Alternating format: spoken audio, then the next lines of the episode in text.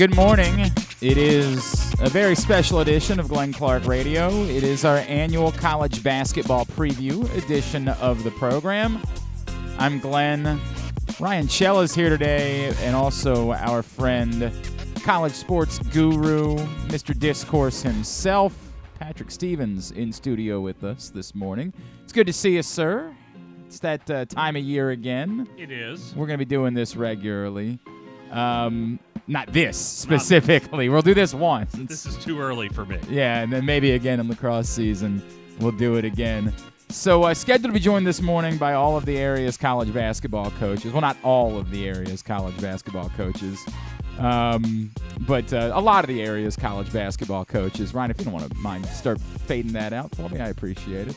Uh, coming up in just a couple of minutes, Tavaras Hardy, who apparently was stuck in traffic uh, this morning, but I get it. He's going to join us uh, from Loyola. Also, Jim Ferry from UMBC will check in with us. We'll have a visit with Pat Skerry from Towson, as well as Kevin Broadus from Morgan State, and also uh, Dan Engelstad from Mount St. Mary's. And we'll see. Maybe another coach or two will be popping up throughout the course of the morning. Give me, Patrick, your headlines for this year's preview show. The biggest storylines for the area college basketball teams.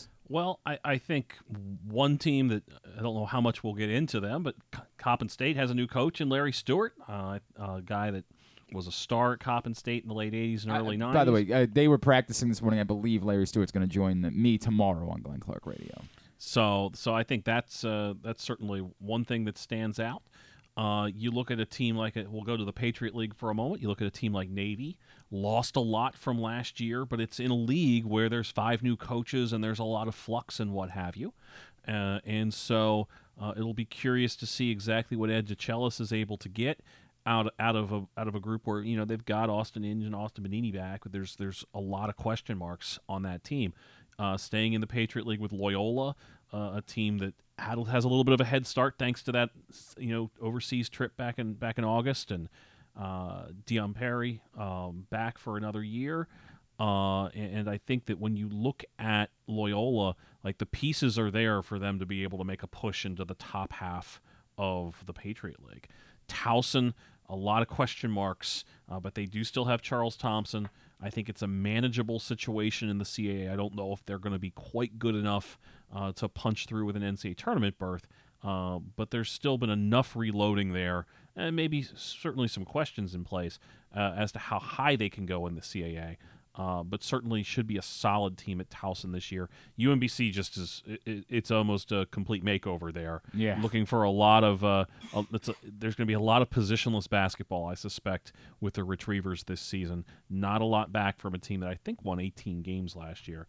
And then Mount St. Mary's year two in the Metro Atlantic. Uh, you know, I thought they played better in the second half of league play last year, uh, and there's still enough pieces there. You know, there's not a Jalen Benjamin anymore, but there's enough pieces there that I think that, that they have a chance to maybe nose themselves up into about the middle of that MAAC pack, maybe even into the top half of the league.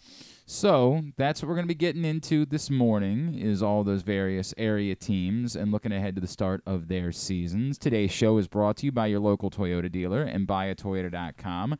The Toyota Tacoma comes in a range of models and trim lines, so you can choose the perfect Tacoma to reflect your unique personality and driving habits. Check out buyatoyota.com for deals on new Tacomas from your local Toyota dealer today.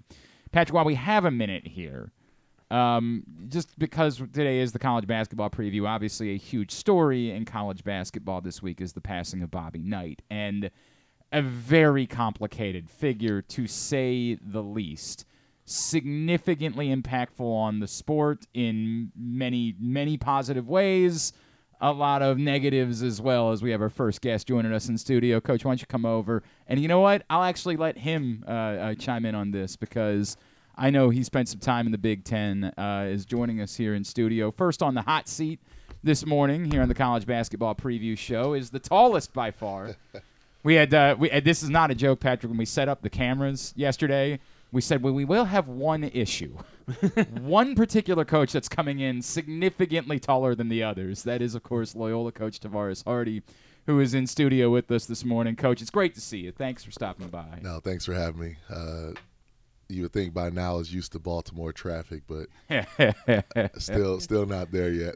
Chicago isn't great, right? No, Chicago, DC, Atlanta, none of my four spots have been great.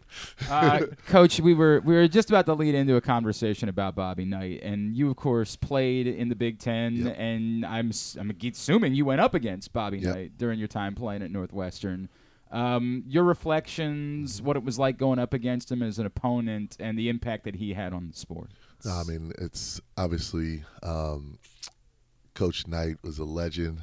Um, I grew up in the Midwest, and so uh, knew all about Big Ten basketball. And he was the godfather. Um, he was the one that um, really made the Big Ten a basketball powerhouse with the with those '80s Indiana team.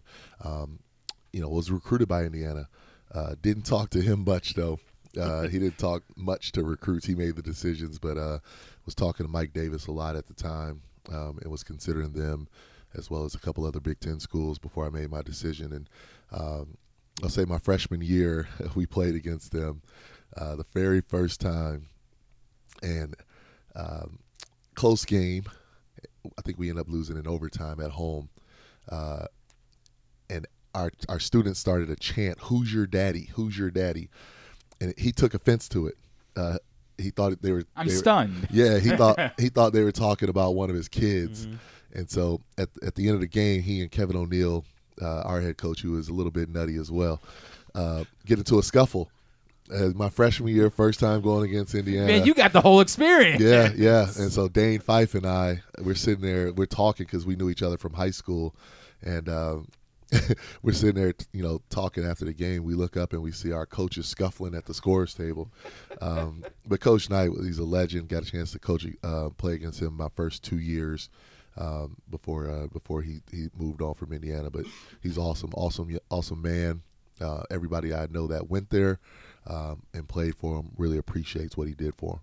Before we get to your team, can I ask: Is there a, is there a coach over the years that you would have been most likely to have gotten into a scuffle with? Is there anybody that like, you know, man, there we might have ended up chatting after the game a little bit. No, no. uh, you know, I, I I love the league. Uh, love the coaches that uh that get a chance to coach against, and like you said, I got a size advantage on most of them. So you know, I, I don't want to intimidate anybody. I don't I don't want to have that perception of me. But no, it's, it's um you know sometimes you get in a heated moment uh, conversation, but uh, it's very rare. All right, let's get into your team. Why don't we do that? We'll get into the Greyhounds, and um, I'll start. Patrick informed me before the show it's not quite as much front court depth as I thought. I thought you had both Illiches back for Yeah. this season, but still, Falray, DK, and one of the Illiches.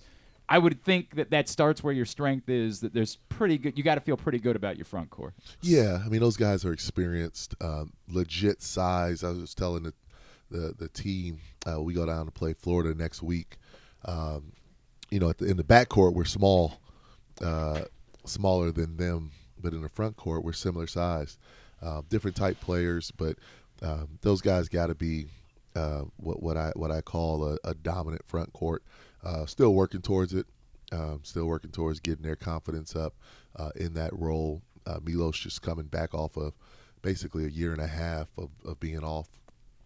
Uh, so getting him back, back confident. Um, the the opportunity to play two of the three together at all times. We we ended the season playing Golden and Alonzo together a lot, and so I don't want to give up on that just because Milos is back. I think there could be a three man rotation there. Um, I was about to say, you're gonna play one of them at three. Like you're gonna have all three of them on the floor together. hey, if we put our zone in, which we haven't yet, uh, it, it's possible. Dion Perry obviously had a very good freshman year, came on stronger towards the end. I think kind of the way that you, you would hope to see him play, kind of taking things, taking more and more ownership. What have you seen from him in the off season, in your in your foreign tour, uh, and, and what's next for him as he heads into his sophomore? Yeah, Dion is a tremendous talent. Um, sometimes people see his size and well, they, they they understand he's talented, but they think he's limited. He and to me, I think he's still just scratching the surface um, in terms of his understanding of the game, in terms of his ability to uh, lead the team and be a, an extension of the coach on the floor. Um, that's the stuff I'm talking to him a lot about because I think he, he can be a high scorer, a high assist guy, but also be a, a cerebral point guard that can run a team and um, that's what we're working for. He's still a sophomore. He's still a long way to go, but uh, tremendous talent. He cares. He wants to win. He works on his game, and uh, the guys like playing with him. So, just want to make sure that we can we keep pushing him to to be better. He's not, you know, he's not even close to how good he can be. Loyola coach Tavaras Hardy in studio with us on our college basketball preview show. I think I told you this, but my father came out and watched a game with me last year, mm-hmm. and the first time he saw Dion, he said, "That's Muggsy." yeah. And I was like, I mean, that's that's that's a lofty, you know, right. that's pretty far up there. But I understand the thought process and the comparison. Uh, Dion, of course, the local kid from Mount Carmel. You added another local kid um, this year in a transfer in D'Angelo Steins uh, from Mount St. Joe, who came in from Old Dominion, where I, he didn't play a ton. Yeah. But I noticed he got some good run in the exhibition game and had a nice night. Is that perhaps a sign of maybe there being a larger role for D'Angelo with you guys this season. Yeah, I mean, I think that was a, a big part of his attraction uh, to come to Loyola. Is you know we were trying to get him out of high school, and um, you know he saw an opportunity to come in and make an impact, have a bigger basketball role, uh, and for us, he's a great basketball fit. Um, D'Angelo can do a lot of different things. He can shoot, he can dribble, he can pass, he can play make, uh, he can defend, and uh, it's been fun adding him. He he played really well over in Spain. He's played well in both our closed door scrimmage and our exhibition. Um, and again, he's getting better. He's still learning. Uh, he's learning the system, learning the way we do things, and uh, it's exciting for him because we, we ask him to do a lot. Uh, Old Dominion is, is, a little bit more of a role role player um, deal for him, and you know we're asking him to be one of our playmaking guys. I know last year when you brought in Tyson Commander, came in a little later than most of the freshmen, right. was probably a little behind just for obvious reasons, and then saw you know kind of an uptick towards the end. Certainly seemed like more a more settled player. And watching the exhibition game the other night, he looked like a guy that wasn't out there thinking about too right. much. He was just playing. Is that a kind of a fair assessment? And yeah. how much of a jump has he made here over the last twelve months or so? Yeah, I mean he he too was tremendous in Spain. Um, and, and, doing some things differently than than he was asked to do in the past. Like, you know, Tyson can really score the ball. He can get to the basket. He's uh, probably our best at getting to the rim, but he's also a capable shooter. And what I'm saying, similar to him and the rest of the guys, like I just want them all to see the game mm-hmm. uh, and use the total package of the game. Um, that's what our offense allows. That's what our system requires. Mm-hmm. And I told him yesterday, I, I, think if I was a player, that's what I would want um, not to be put in a bubble. And so when I think about Tyson and all of his tools, you know, I want him to attack the growth in all of those things. Um, and you guys just asked about three Baltimore Catholic League MIAA, um, you know, first team guys. Uh, you know, that's what we have. And uh, if they do what they're supposed to do, uh, that trio could really, uh, you know, combine with our, our, our front line and then a couple of uh, couple of senior guards, that that that group mm-hmm. can really be successful for us. Is it fair to say that it's not likely to be that one individual wing or guard is sort of carrying the load scoring wise, but instead, like as you point out, those three guys maybe you know can make somebody else steps in and, and on a given night it's kind of their night. Yeah, that's what that's what we're working towards. Um, and we haven't gotten there yet. uh, so If, anybody in the preseason is watching this, Florida, if you're watching, uh, we, we, haven't gotten there yet. Um, but that's what I'm trying to get these guys to see and understand. Um, no one, I mean, you can be super aggressive, that's fine, um, but we can be aggressive for each other. Uh, across the board, not just our guards, our bigs, um, you know, be aggressive to score, but be willing to kick. Our guards be aggressive to score, we'll be willing to pass it in pass to each other. Um, this could be a, a, a, high volume scoring team if if they embrace that, um, and everybody will will be a part of that. We don't have um, many limited guys, and so that's a fun part, but it's also a challenge because everyone everyone feels like it's their moment, uh, and so getting them to understand that when it really is and when it needs to be you helping somebody else, that's that's that's basketball you had a few staff changes this year, but one that certainly stood out was hiring Mike Brennan, uh, the former American coach. Played at Princeton, so has experience with that system. Coached at Georgetown like you did, not at the same time, I don't believe. Yeah. Uh, how much of an impact has he made? And, and you know, just knowing his kind of South Jersey sense of yeah. humor, how much has that sort of uh, impacted things as well? Yeah, no, Mike is he's he's awesome. Um, you know, really, really excited to have him with us. It's, I was trying to remember if when when he asked about any coaches I've ever wanted to fight, if we had any moments uh, when when he was a head coach at American. But um, no, he's he's awesome. Um, you know, he provides uh, for me uh, a, a, level of okay, he's done this. Uh, he's been in this chair, um, and we have some similar background, um, but but we don't think about things exactly the same, um, and, and, that's I love it. Uh, love hear to hear his opinion. Ultimately, I have to make the decision if, if if I'm a rock with it or not. But a lot of times I do, uh, because I know what he's been through. I know um, the type of person he is, and I know how how he thinks about the game and thinks about the guys. And so um, he's been a tremendous impact on on on me already and our guys already. And um, you know, again, I, I tell him every other day, like, you're the only one that's that beat Colgate last year. and then the second game, the second game was really close, and so um, you know, obviously, I, I, I, as they were divvying up the scouts, I said Mike got that one. um, but no, he, he's awesome, and the, the whole staff. I'm, I'm, really excited about this year's staff. They've been they've been tremendous for us, and um, you know, I think you know. It, it, it, it, helps me sleep at night um, knowing that I got uh, you know this type of experience uh, with Mike, Matt Miller, John Cobb is entering his second year with us, and Ricky Hernandez, our new director of ops, was an assistant coach at Hopkins. So they've been through it, they've seen it, and uh, they're really um, they're really helping our guys get better. You mentioned Colgate. We're, we're, Tavaras Hardy in studio with us this morning from Loyola. As he mentioned, the season opens up Monday night at Florida, and then the home opener the following Wednesday against Binghamton. Colgate's kind of had this stranglehold, right? Yep. And like, h- how do you break through? How do you take? You know, a couple years ago, you guys were really close, yeah. right? How do you? What What's the difference for this team to take that next step and get back towards the top of the Patriot League? Yeah, it's interesting because you know you get the job and um, we really we really hit the ground running from a recruiting standpoint. Um, I think we got we we had a top 60 recruiting class, which was not uh, common in the Patriot League at the time. Um, you know, we felt pretty good about how we were progressing. The, the guys I inherited um, turned out to be pretty good. The Andrew Kosteckas of the world, the Kavon Scotts, mm-hmm. and and so we were building the right way. Um, you know, obviously things happen, but uh, this team is different from that one. Um, and so we we split with Colgate those first two years, and they still won the league.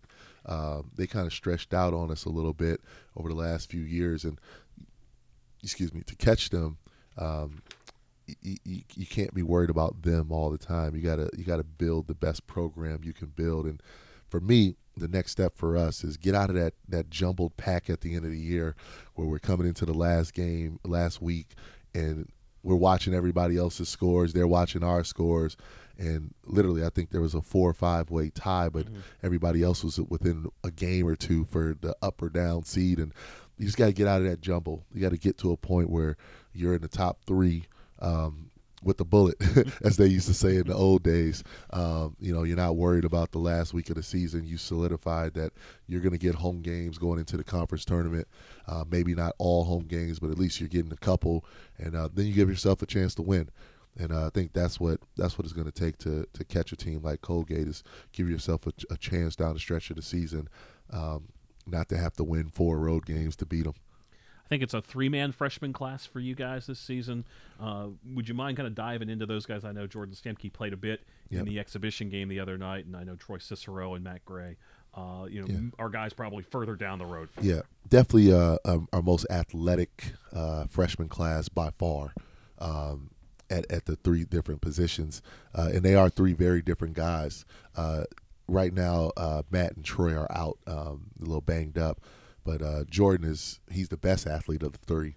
Um, you know, learning. He's a local kid from Baltimore County. Um, went went to prep school last year. Uh, just just learning the game the way that uh, it has to be played at the collegiate level. Um, and, and, once he does, I tell him, and, and I mean this because that was sort of the knock on Andrew Kostecka coming out of high school was just sort of his understanding of the game. And he averaged 20 points for us in two, two his last two years, led the Patriot League in scoring. Um, Seemed think, to understand the game. Yeah, yeah. I, I think uh, Jordan has a lot of a lot of similar skill sets, mm-hmm. right? Um, Troy and Matt, uh, Troy is a lead guard. Um, he's actually from my hometown. I've always wanted to recruit a kid from my hometown, but it, it had to be the right kid. Um, he was good enough from a basketball standpoint, but he's a phenomenal young man.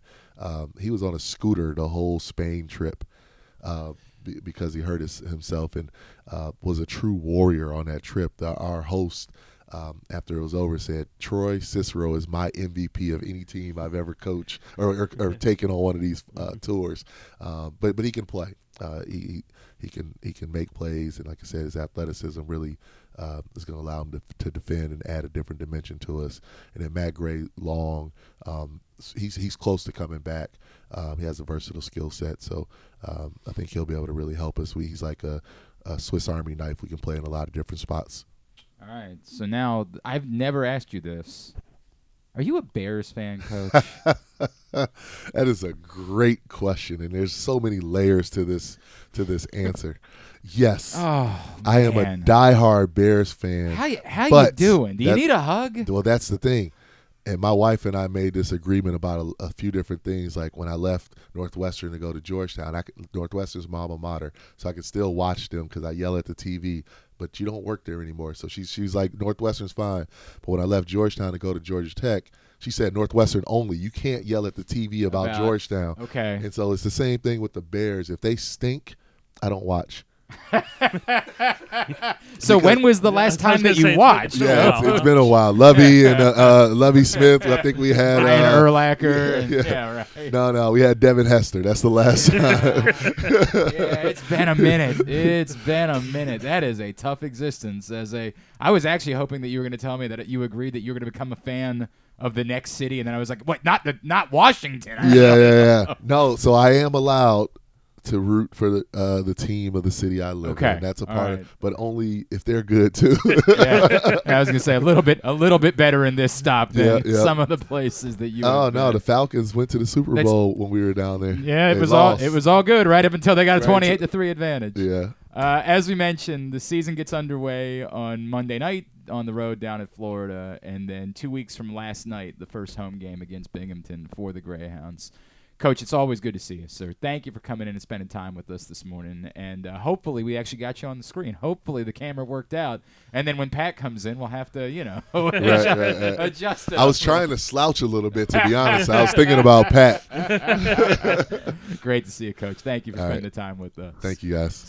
We will grab a break. We'll come back in and uh, we'll talk a little bit more. Next up is going to be Jim Ferry from UMBC as we continue along the college basketball preview show. The latest edition of Press Box is available now. On the cover, Todd Karpovich profiles the Orioles survivors Anthony Santander, Austin Hays, Cedric Mullins, and Ryan Mountcastle, who all came from the previous regime but stuck through tough times to be key pieces in guiding the franchise back to prominence. Also inside, we remember the iconic Brooks Robinson with tributes from Jim Henneman and myself, Stan the Fan Charles, and a trip down memory lane to remember the most significant moments of his career. Plus, we meet players from college basketball programs around the state. Pressbox is available for free at over 500 area locations, including 60 Royal Farm stores, and you can always find the entire edition, as well as the best daily coverage of the Orioles, Ravens, and Terps at PressBoxOnline.com. Visit Harford County. Gear up for the holidays by supporting local with Small Business Saturday on November 25th. Take in the dazzling sights of the season with a Ladew Christmas at Ladew Topiary Gardens. Enjoy holiday lights, sing along to holiday songs, reserve a carriage ride, and sit on Santa's lap in Bel Air's Winter Wonderland happening every Saturday from November 25th until December 16th. Nothing sparks that holiday joy quite like a festive parade. Head to visitharford.com and click on events to see the full list of parades and so much more. In Maryland, you're welcome. Gambling can be a fun and entertaining experience, but there are risks involved. If you're planning on betting on the game at the casino or on your phone or computer, know your limit, stay within it. Set a budget and a time to stop. Remember, gambling isn't a financial solution and it doesn't mix well with alcohol or drugs. Know the risks and have a plan before you begin gambling. For free and confidential services, call 1 800 Gambler 24 7 or go to helpmygamblingproblem.org.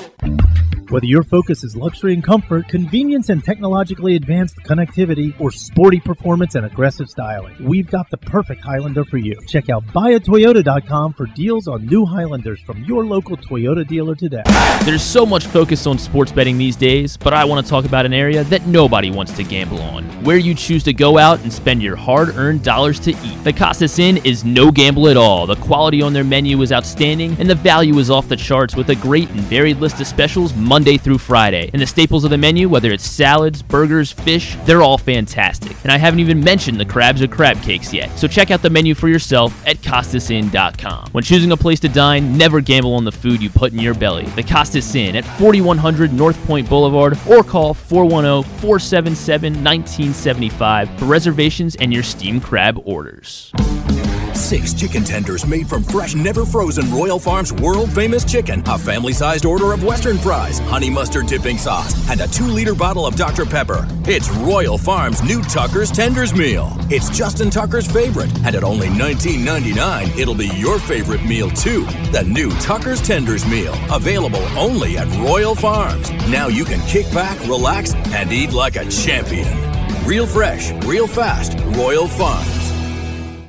Come for a game, stay for everything else. Book an unforgettable fall getaway in Charm City. Enjoy only in Baltimore festivals, mouthwatering eats, and endless entertainment. Treat yourself to a staycation in the heart of downtown or try one of the city's many charming neighborhood hotels. And don't miss out on packages for free parking, breakfast, and more. Plan your stay at baltimore.org/hotels. Don't forget about Project Game Day after every Ravens game this season. It's kind of like this show, except Rita's also there, so I actually think it's pretty good. But hey, you're already here now, so why don't you go ahead and keep listening to GCR? All right, we continue along here on the College Basketball Preview Show. A reminder that today's show is brought to you by Superbook. Use the code GlennClark23 when you sign up at superbook.com or with the Superbook app. You'll receive a same day first bet match up to $250, win or lose.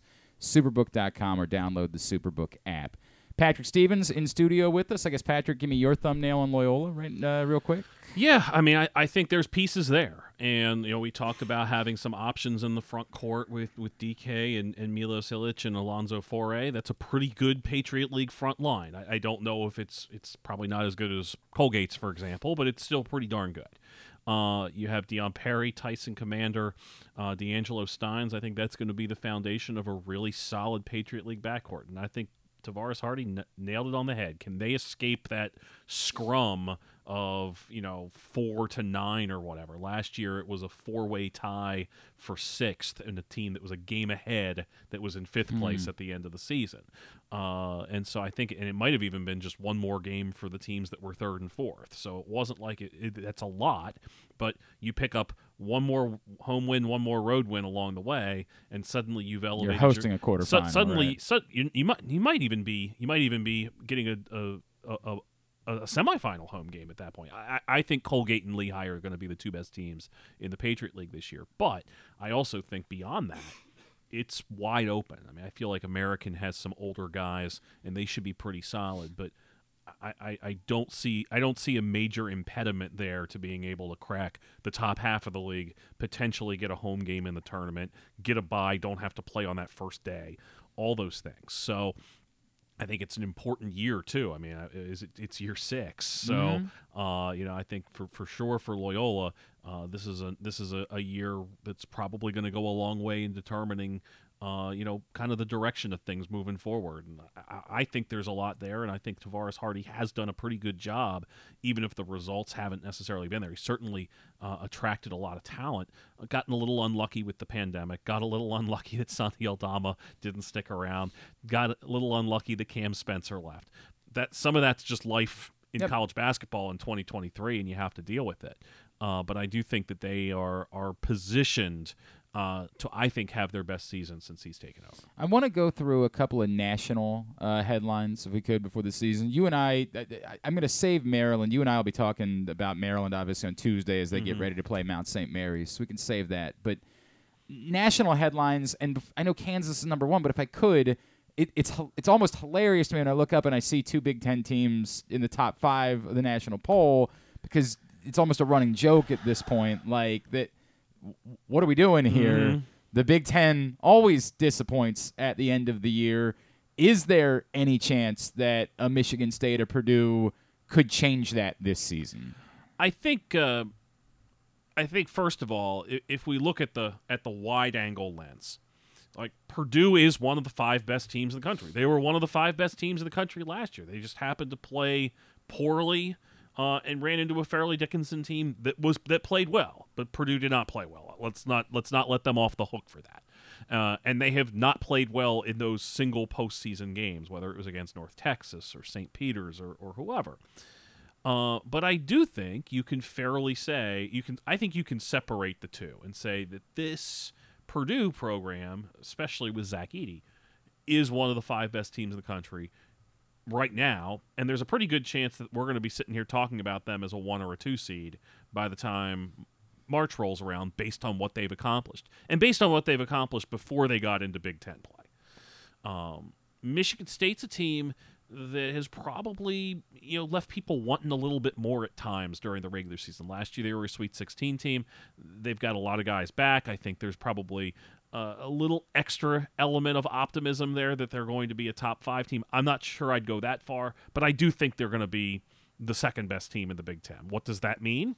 To your point, they're almost the anti Big Ten team, right? Yes. Like they're they're the team that disappoints during the year, but you Well, can actually, actually- count I- on during I-. Yeah, I was I was actually going to argue Michigan was that. Okay, all too. right. But but Michigan, I don't think Michigan's going to be very good. But that was what Michigan was two years ago. Right. You know, it's sort of the you know the the thought of you know, to me the interesting thing of people of the hubbub around Hunter Dickinson in the offseason and where's he going to go and this that and the other and it's like this is a dude whose team went like 38 and 31 the last two years and i get it if you're a big guy you don't have quite as much impact we saw it with purdue too um, yeah, there's a limit you know, to you know, much. there's a limit right. of how much you can do, but it's not like that was somebody that elevated a team i i to greatness because of that. And so, you know, and, and that's sort of the, the Edey question too, like how much can he do if he's not starting starting off with the ball in his hands?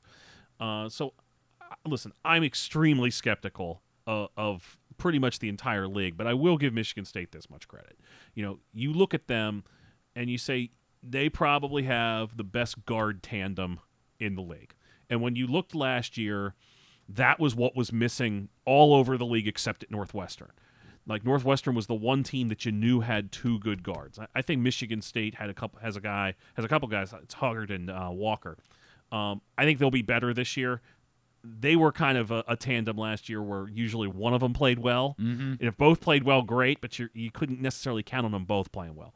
I think they'll both play well a lot more this season. Uh, but who else in the league has that? I don't know. Is it is it fair to say that it is completely open after those? I think so. games? I think so. Okay. I mean, like I think that you could, um, you could. l- Frankly, I think Maryland's the third best team in the league. Wow. You know, I think Jahmir Young again, a Mm-hmm. guard like that. That makes a difference.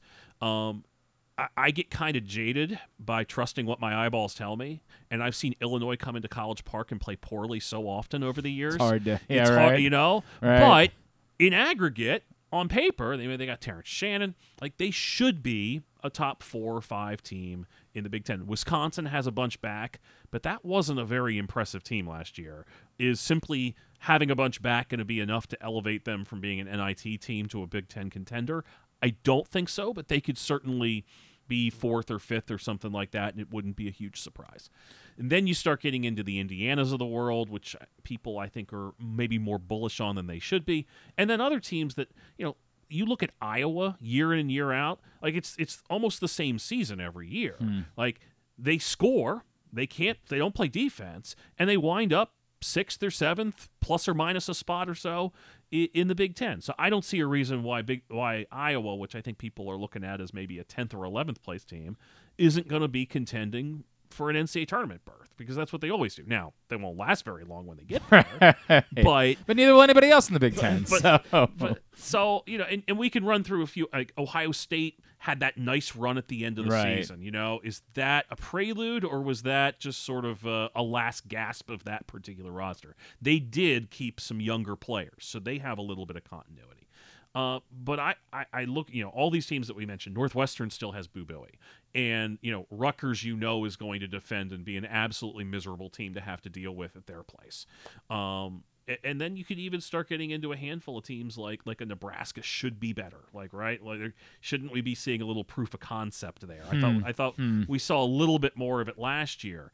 Um, So you have all that, but I, I, I don't see I don't see a lot of teams that are poised to be able to go, make deep runs in March. And the interesting thing, and I have a working theory that one of the things that works against that particular league right now is you're playing 20 league games, you're crisscrossing time zones a ton during the regular season, and that's about to get a lot worse. Yeah, it's about to get insane. Okay, with with the four West Coast teams coming in, so I, I think that has something to do with it, and and frankly, uh, the style of play has something to do with it too. Because at the end of the day, you know, everybody loves to talk about how defense wins championships, but you have to score to win.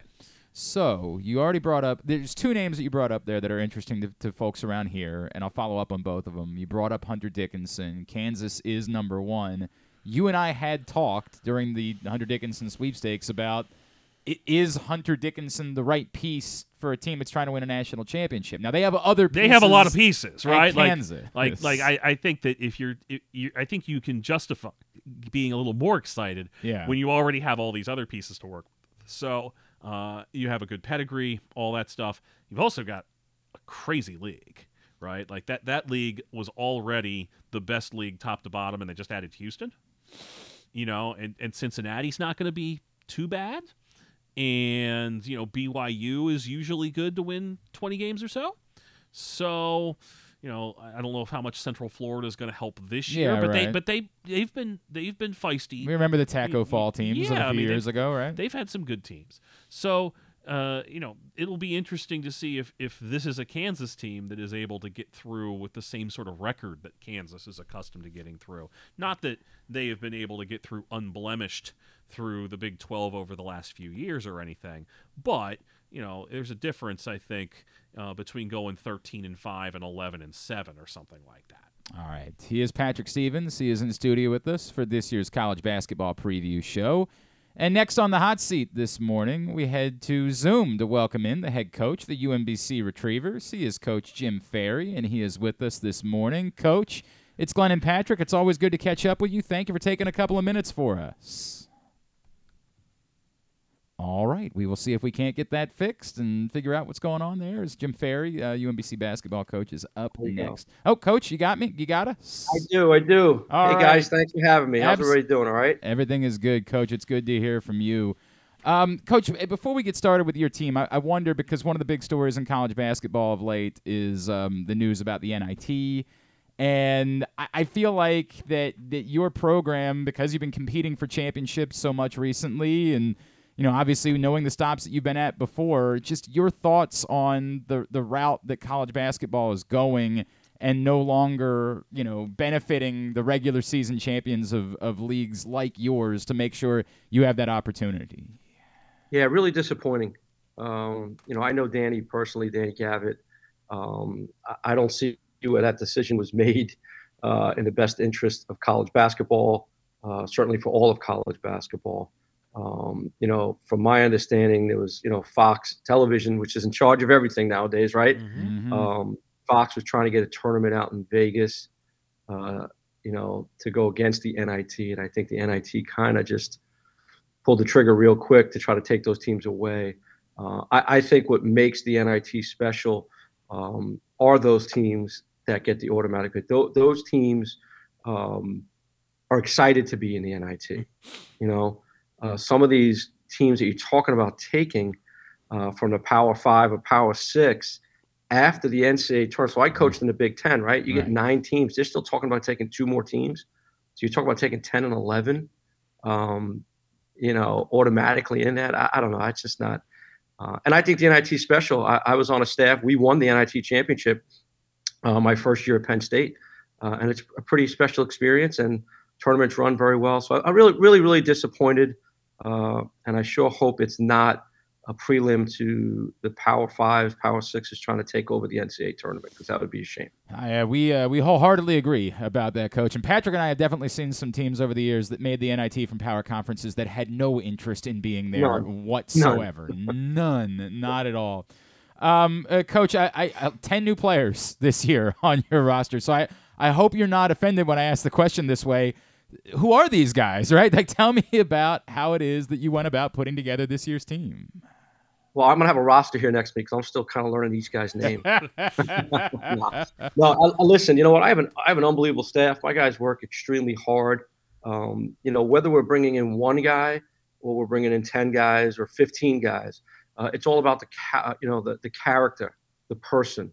Uh, so we do a really really good job of bringing in great people that fit uh, our university and fit our program. And when you do it that way, I think it's a little bit easier to bring in 10 guys when you when you're bringing in character um, and stability. Um, so we kind of like last year we brought in eight guys, and I kind of went with the the uh, grad transfer route, older guys. This year I kind of really blended it out a little bit. Uh, the transfers that we took uh, are going to be here for years now if the NCAA holds true and doesn't allow you to transfer twice. We took one grad transfer who's only here for a year. We took some uh, high school kids. So we really blended a great group together. Um, you know, it's been enjoyable as a coach, uh, except as you see, my hair is getting a lot grayer. I used to have blonde hair probably before this season started. Um, but it brings you back to your roots as a coach. You know, you got to coach everything. You, are coaching um, not only player development, you're coaching team unity, you're coaching um, emotions, you're coaching, you're implementing new things because it, it's everything's new for everybody. Um, so fortunately, we have a great group of guys um, we are really competitive. We're really tough. We're really aggressive. Um, and the fact that we had this summer has really helped us a lot. Uh, that we're able to blend these guys together in the summer before school starts. So um, things are going pretty well right now. We've we've you know had a scrimmage and an exhibition game, and and you know we played well and played poorly in each mm-hmm. one. Um, so it's great. It's it's kind of showed us what we need to work on as we get ready for the for the first game. Jim, one of the holdovers is Dion Brown, who obviously uh, maybe got a little bit of a slow out of the gates because because of injury and what have you last year, but but had a really solid freshman year. Uh, how, how have you seen him develop uh, this offseason, and, and, and how important is he going to be for what you guys want to do? Yeah, what people don't realize about Dion is, you know, he did not do anything until late November last year, hmm. even start practice because um, he was returning from an ACL injury. So he didn't do anything in the summer, didn't do anything in the fall, couldn't practice when practice started. Um, and then when he was cleared to go, we just kind of threw him in the fire, uh, played him out of position all year. Um, now we're playing him in his natural position. Um, the one thing people will see about Danny is a tremendous, tremendous leader. Um, does a fantastic job. He's really vocal, really aggressive, uh, holding himself accountable on the team. And I think people are going to see a totally different Dion this year just because he gets to play on the ball, which is his natural position. Um, you know, I think he's a kid that has all league um, caliber talent, whether it's this year or next year. Uh, he has a kid that's going to be an all league player. Coach Jim Ferry from UMBC with us on our college basketball preview show. Coach, among the newcomers is a freshman who matters a lot to Baltimore basketball folks, and that's, of course, uh, Ace Valentine from Mount St. Joe, someone who's played in the building before and – has won titles. Um, how, how quickly does Ace have an opportunity to step in and make an impact? And you know, is, is there you know almost any pressure that a kid carries? You know, having been such a successful player locally. Yeah, Ace is doing a fantastic job. I mean, you know, not only is he right down the road, he's in the same town. you know, he's mm-hmm. a he's a local kid. Uh, he's a fantastic kid. He's a great student. Comes from a great family. He's doing a really good job. Um, but he's also, you know, he's a freshman, so he's right. having some freshman up and downs each day in practice, uh, in games. But he's a really competitive kid. Um, he's played pretty well in spurts in each one of our uh, scrimmages and exhibitions. Uh, he's going to have an opportunity to play this year. There's no doubt about it. Uh, and I think what you're going to see out of Ace is, is more so by the end of the year, you're really going to see his development at this college game just doing a little bit of box score scanning from that uh, game up at Fordham the other day. Uh, and three of those newcomers stand out: Marcus Banks, Bryce Johnson, and Khydarius Smith. Uh, what, what have you kind of seen from those guys in particular?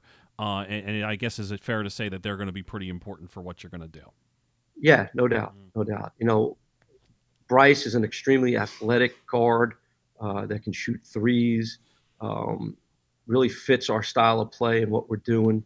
Uh, obviously, all three of those guys having great experience. Um, you know, Marcus, I think he had like 32 points in our uh, first scrimmage uh, against another college team. Played very well uh, at Fordham. Uh, he's just a mature, physical man. The way he approaches the game, Uh, and then Khydarius, you know, again, experienced forwards, you know, to, to have a guy like him in our program. Um, he played fantastic against mm-hmm. Fordham the other day. I think those three guys are going to give us, and plus Max Lorca, um, are really going to give us um, game experience. You know, we're trying to get uh, shared experiences right now as a team, and every day is a shared experience for us. But those guys have actually played in high level games and competition. Um, and they've done a really good job of, of kind of adjusting to the way we want to play um, while bringing us, you know, the experience of, of being really good college basketball players. UMBC opens at Louisville next Monday, and then the home opener the following or that next Saturday against Marist in Catonsville. Um, uh, Coach, who are maybe some of the other newcomers that you can already sense are going to be key contributors early on to what it is that you guys are doing? Yeah, well, some are newcomers and some are, are returners that didn't play much. Uh, you know, uh, um, Devin Sapp's really done a very good job. He played a little bit for us last year. He's a big, physical, uh, versatile basketball player. We play him kind of all over the floor.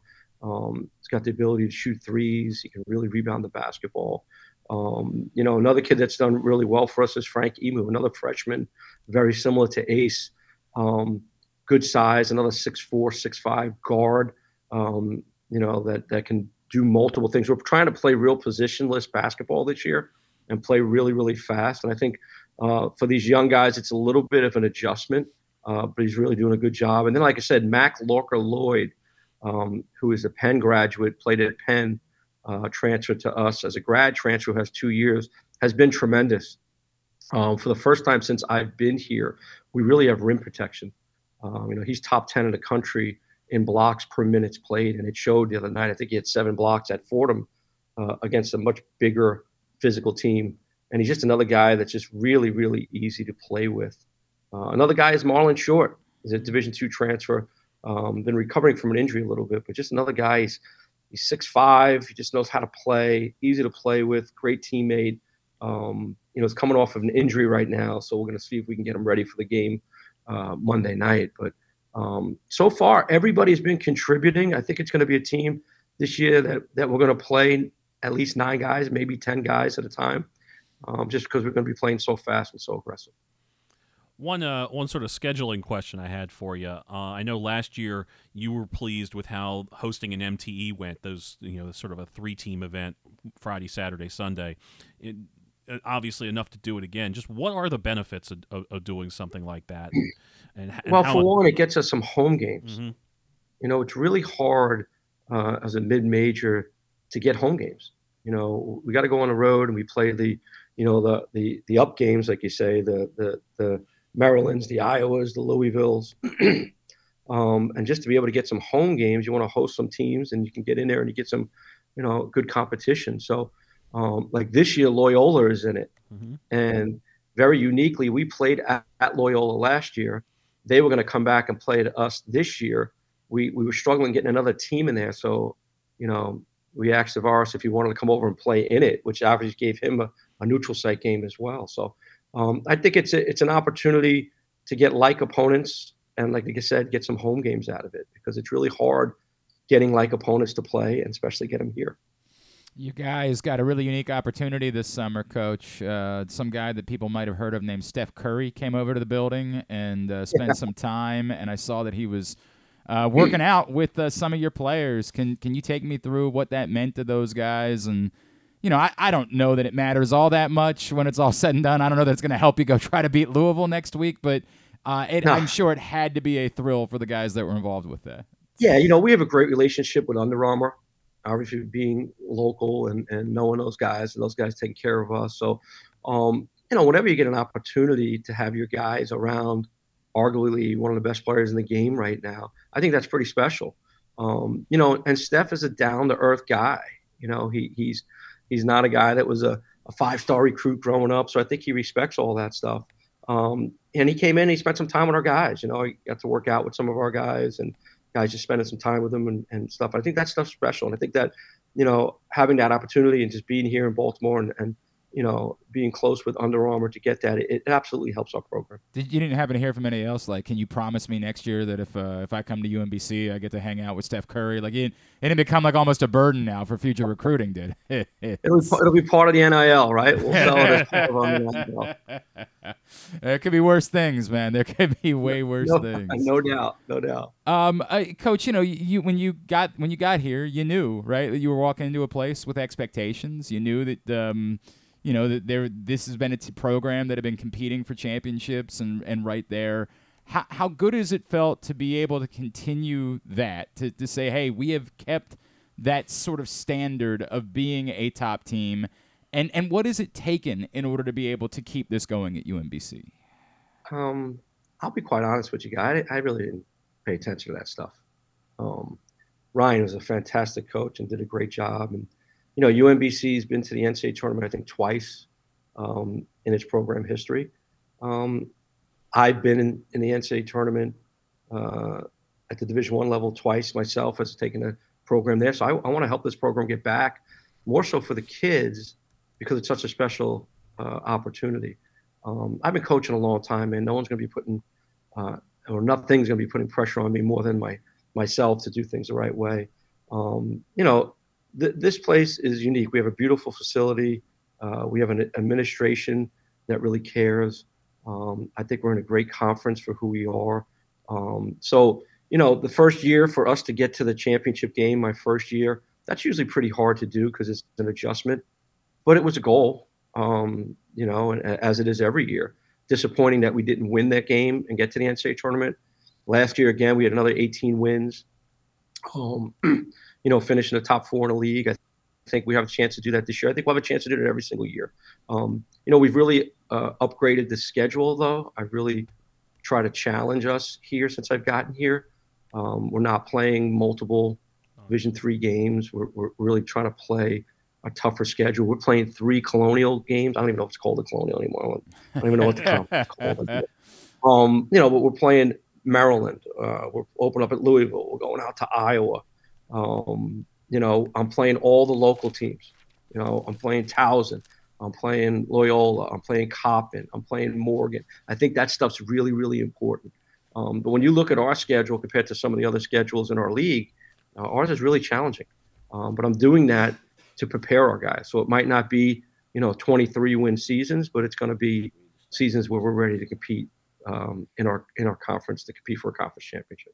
Yeah, I believe it is the coastal, and we'll ask Pat because he's he just wandered into studio with us in a second. We'll get him to explain it to us. Uh, Jim Ferry, as we mentioned, obviously the season opens up next Monday night at Louisville, and then the home opener against Marist on November 11th. Coach, really appreciate taking some time for us this morning here on the uh, preview show. Thanks for doing this, and we'll be checking in during the course of the season. All right. Thanks, guys. Really appreciate you guys. Let's Have a great year. It's Coach Jim Ferry from UMBC with us here on the college basketball preview show. Today's show also brought to you, or how about just a reminder? that the Tyus Bowser Show returns next Tuesday night. We will be at Guilford Hall Brewery in Station North with Tyus and a special guest. Hope you can come join us for that next Tuesday night. The Tyus Bowser Show. It's a partnership of Pressbox and Great Eights memorabilia. It's brought to you by HelpMyGamblingProblem.org as well as Superbook Sports and AJ Michaels. Uh, I was just gonna go right since he's here. I was gonna roll right into it, right? Like get right to it. Next up on the hot seat this morning, here in our college basketball. You won't need him. You won't need him, coach. It's only gonna be awkward. You you don't, don't you're gonna end up just. You're good. You're good. It is the coastal now, not the colonial any longer, right? I have that correct, coach. I think you do. Who knows?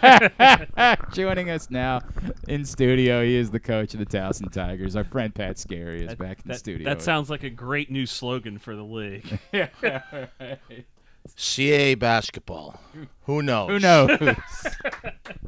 not bad. Not bad. It's great to be here, fellas. It's right? Always good to see you. Who coach. knows? Yeah, who knows? Um, you know, I, have got. I, speaking of who knows, who knows when you're going to find out if Nendah Tarke can play for you? That's what I want to know. When when do you get that? Who do we got to call and figure out what, what's going on there? Hey, I like having people that want to get this done for us. That's great. well, well, uh, my athletic director Steve Eigenbrot and my assistant AD in charge of compliance Terry Porter are working on it. As you know, um, coaches don't get to talk to the NCAA, so um, our expectations are that we're going to get some positive news. Um, Which is weird because I assume you'd be so reasonable if you were talking to the NCAA. I just assume knowing Yeah. you, you'd be very measured. You'd be very, you know. I would. I'd like to get them on the phone about Nendah and maybe the NIT. Oh, we're gonna get to that. We're And, gonna get to uh, that. And their customer service. We could have a we could have a grand old time having having a little bit of a, a, a chat. So yeah, we're, we're we're hopeful on Nendah. A really good player, uh, good kid, um, talented, good good fit.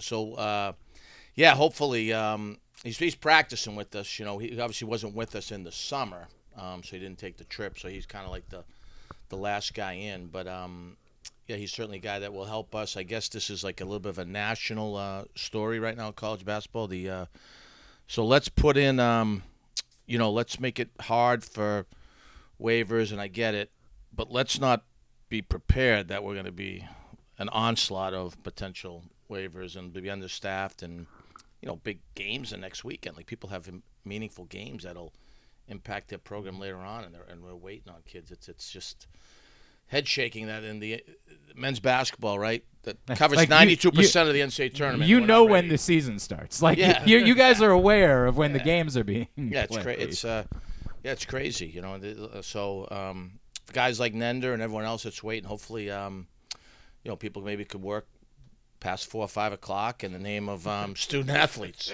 Well, let, let, let's uh, let's go ahead and take on another one of those NCAA issues, the NIT news from last week, which was one of those. It felt like a careful Friday news dump at like Two three, o'clock, two yeah. o'clock, three o'clock in the afternoon, slipping one past the goalie. Uh, I, I haven't found anybody that has has like said that's a good thing. Uh, to basically guarantee these at-large spot or these automatic berths for power conferences. Essentially, you know, I, I know Dan Gavitt told a conference call yesterday. It was about you know Yeah, I read that, yeah. holding off the the Fox TV deal and all that. So there was a financial element to it. But but what are your kind of thoughts as a coach that has taken a team to the NIT? Well, I, I think the big thing with is, um, you know, obviously coaches. I'm on the NABC Congress. We so uh, came out of left field. I, I, I question more. Uh, yeah, I don't like the decision, but I really disappointed in the leadership of the NCAA men's basketball in their customer service of not letting anyone know. I don't. I don't think that's really a a proper way to lead. Um, and I, I, I think I've known Dan Gavitt for a long time. I just that's just disappointing that that would be the manner in that it was broken. I mean, the way it was, like you just said, the way it was broken leads you to believe uh, this isn't going to be good. It's probably not good, but we're going to just do it and hope no one pays attention. Like that's just, you know. So hopefully it, it is temporary. What they they alluded to, but there's certainly. Um, I, I just know like, if you watch the top of our league last year, um, those teams are better than 14 and 17 Power 6 teams that we're going to play in the postseason. And not just that, but those are teams that are going to be excited to go play an extra game. I mean, you've been ar- you've been around teams both good and bad over the years. Sure. That when you're a lot of teams that get to the end and they're 17 and 16 and they've just gone through being 6 and 12 in a power league. A lot of them are ready just to go home. Yeah, and let's go to a spring day, break, yeah. you know. Yeah, I mean it's uh, yeah, I- I think you know guys like yourself kind of continuing to pump that message out that it's just not good and get get eyes on it is, helpful. So it's appreciated from guys in our our, our boat. You know. All right. He is Pat Skerry. He said his piece. He's he's he said what he needed to say about this. Let let me go back to Nendah for a second because whenever he plays, whenever he gets on the floor, how we, we have seen Patrick and I from having watched you know Coppin obviously. What is it that he brings to your team when he gets on the floor? Well, one, he'll bring defense. He's got a Big East body, um, and, and he can move. And then what I've really been impressed with is his um, his IQ. He's- been well coached, you know, between Juan Dixon and, and, and Bruce Kelly down at the Bullis School. So he just has a really good feel.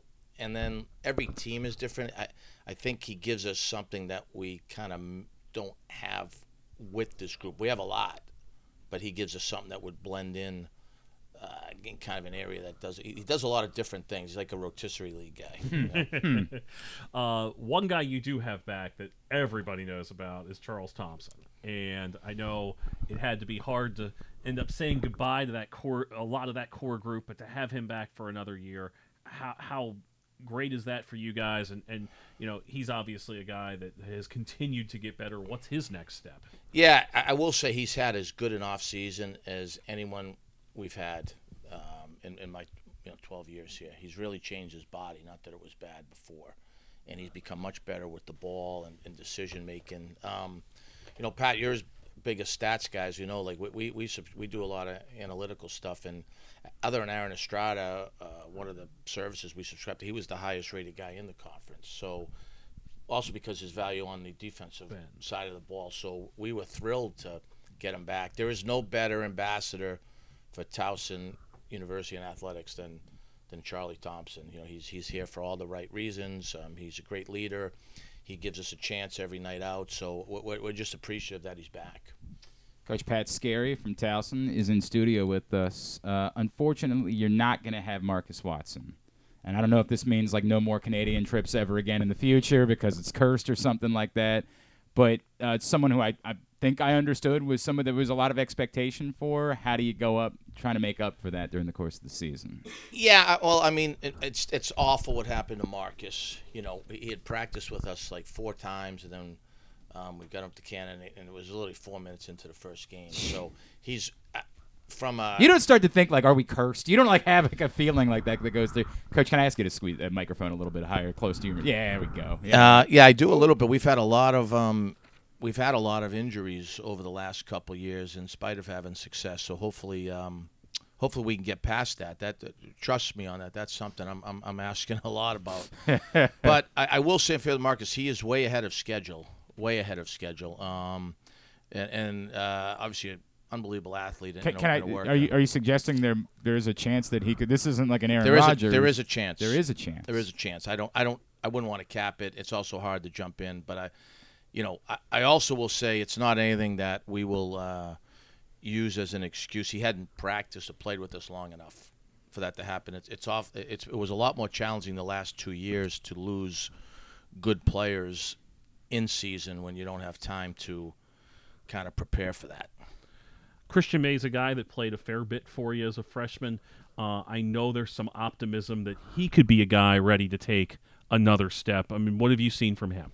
A lot. Mhm. He's talented. He's, uh, you know, we've been fortunate to have some guys from year one to year two take big steps, especially perimeter players, and he's got the ability to do that. He's also committed on both ends of the the floor. Um, so yeah, we're expecting a big year from him, and quite honestly, if for us to get where we believe we can get, he's he's going to need to to do that.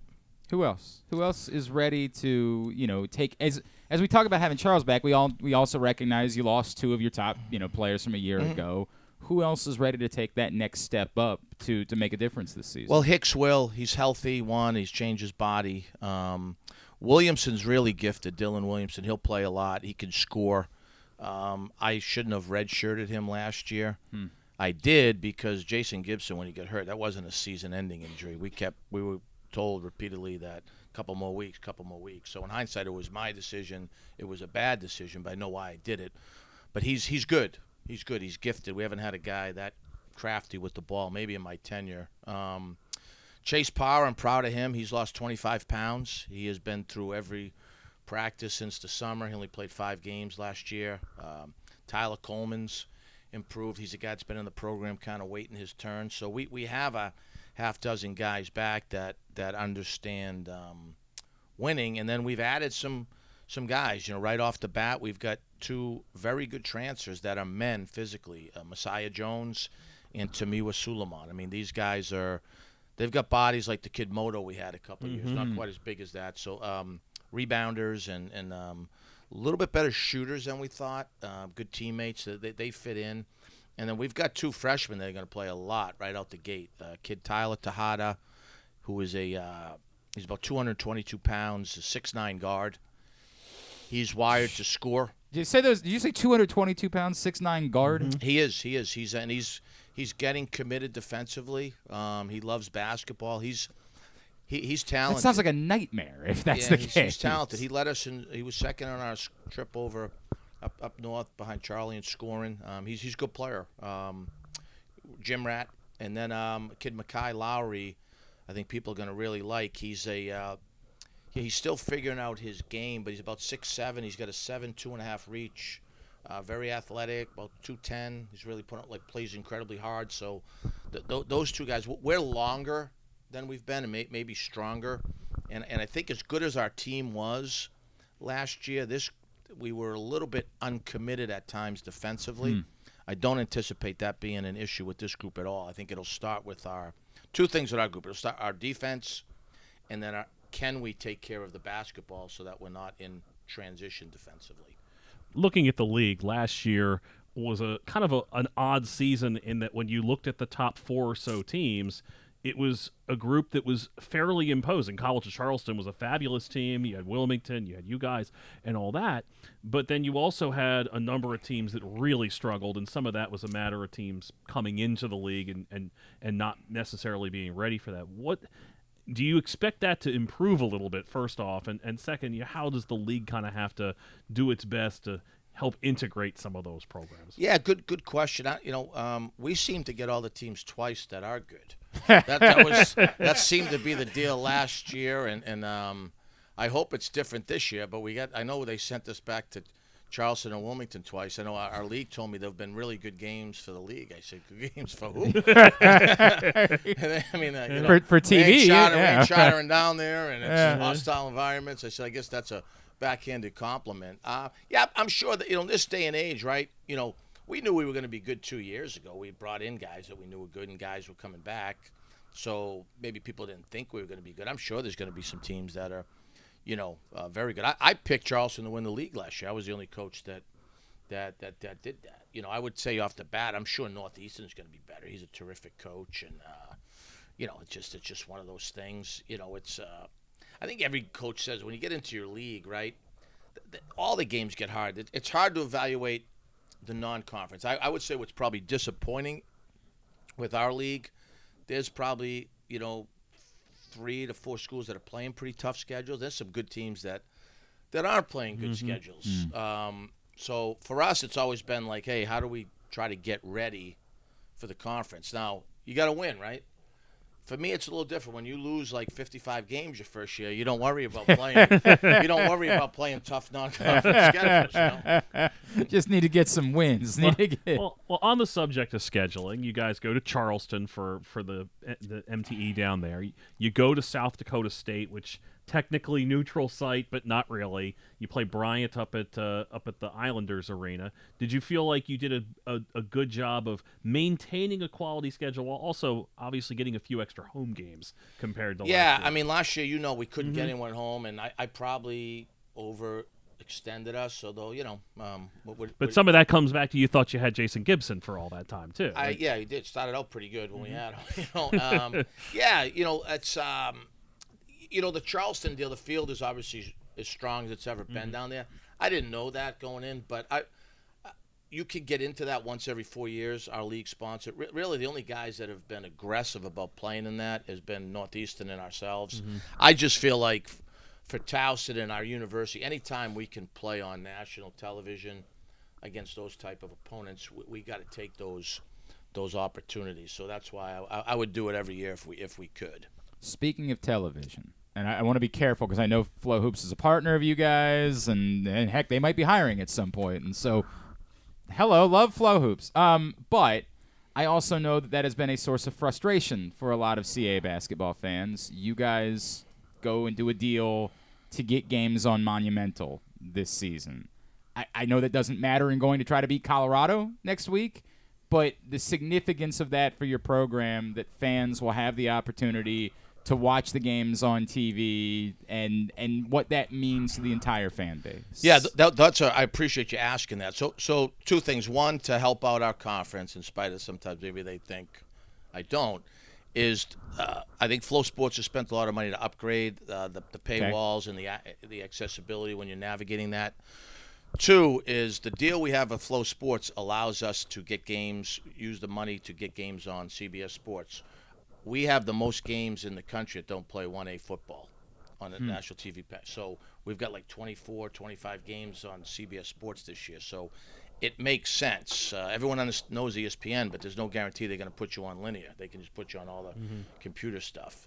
Now with the Monumental, boy, I, we I'd fought for that for like four or five years because that's what some of the teams we've been compared to had. Like Delaware and Drexel have done that. Well, and it, you know, no disrespect to Delaware and Drexel, we've been a lot better than Mhm. Delaware Drexel over the last decade. But like Charleston and, And- and, and, and- Northeastern and Hofstra. yeah. So, um, I'm really appreciative of Mike Gathigan in our office and, and Steve brought last year. They were on NBC Sports, Washington. Now it's on Monumental.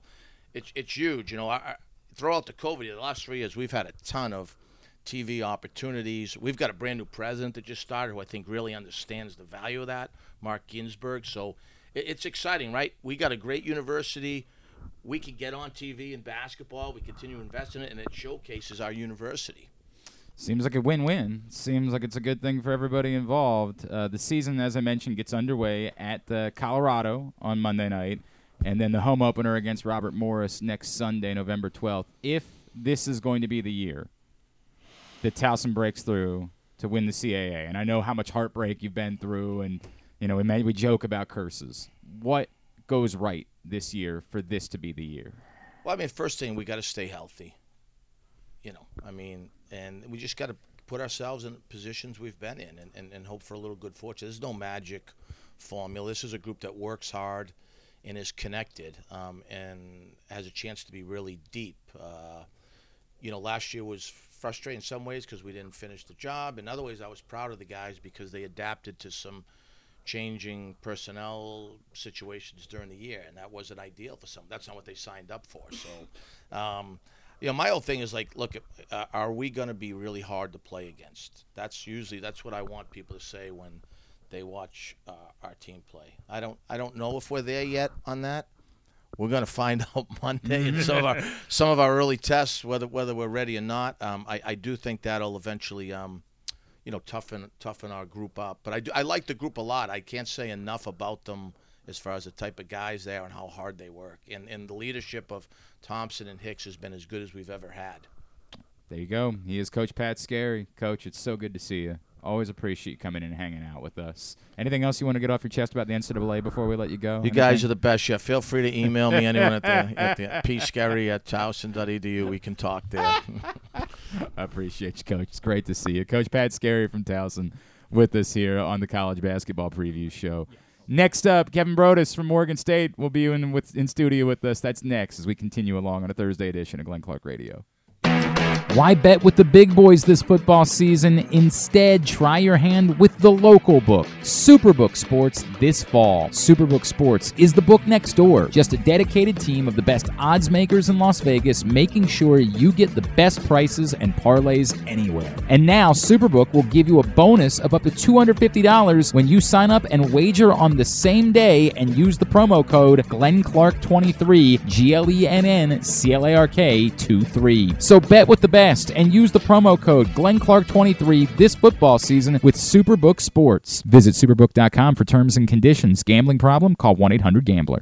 What's up, everyone? It's Tyus Bowser, and I've had so much fun hanging out with Rita and putting up with Glenn the last couple years that I've decided to do it again. Season three of the Tyus Bowser Show is happening this year as we'll be all over town, giving you the chance to get to know me and some of my teammates. As we talk football, life in general, and just say what needs to be said. You can find out more about the show by going to pressboxonline.com slash Bowser. If you don't live in the area, you can watch the shows live on Facebook and YouTube. And if you miss one, you can listen Friday nights at 105.7 The Fan. So we'll see you all season long for the Tyus Bowser Show, a partnership of Pressbox and Great Ace Memorabilia. The next Tyus Bowser show is Tuesday, October 17th at Mother's North Grill in Timonium. It's brought to you by Superbook Sports and AJ Michaels. And if you or a loved one have a gambling problem, visit helpmygamblingproblem.org.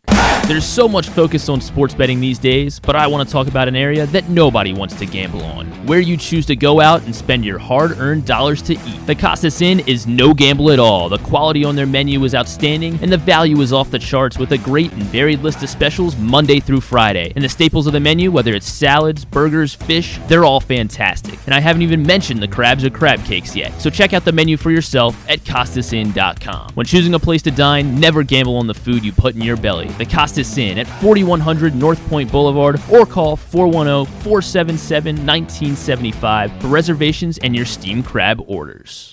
The Orioles brought us a summer we'll never forget in 2023, securing their first division title in nine years. And while the playoffs ended quicker than we had hoped in Birdland, the future is brighter than ever. I'm Paul Valley, and along with Zach Goodman, we'll be with you on the bat around all off season, warming our hands by the hot stove. From the GM meetings to the winter meetings to the start of spring training, the bat around has you covered for every trade, signing, and transaction as the Orioles look to revamp and regroup for another postseason run. You can watch the show every Saturday from 10 a.m. to noon at youtube.com slash pressboxonline or facebook.com slash pressboxsports, or you can listen at pressboxonline.com slash radio. So tune into the bat around every Saturday right here at Pressbox. What company has the expertise to make your home healthier by purifying your air and killing all viruses, allergens, and bacteria? AJ Michaels, Heating and Air Conditioning in Baltimore and Annapolis, ajmichaels.com.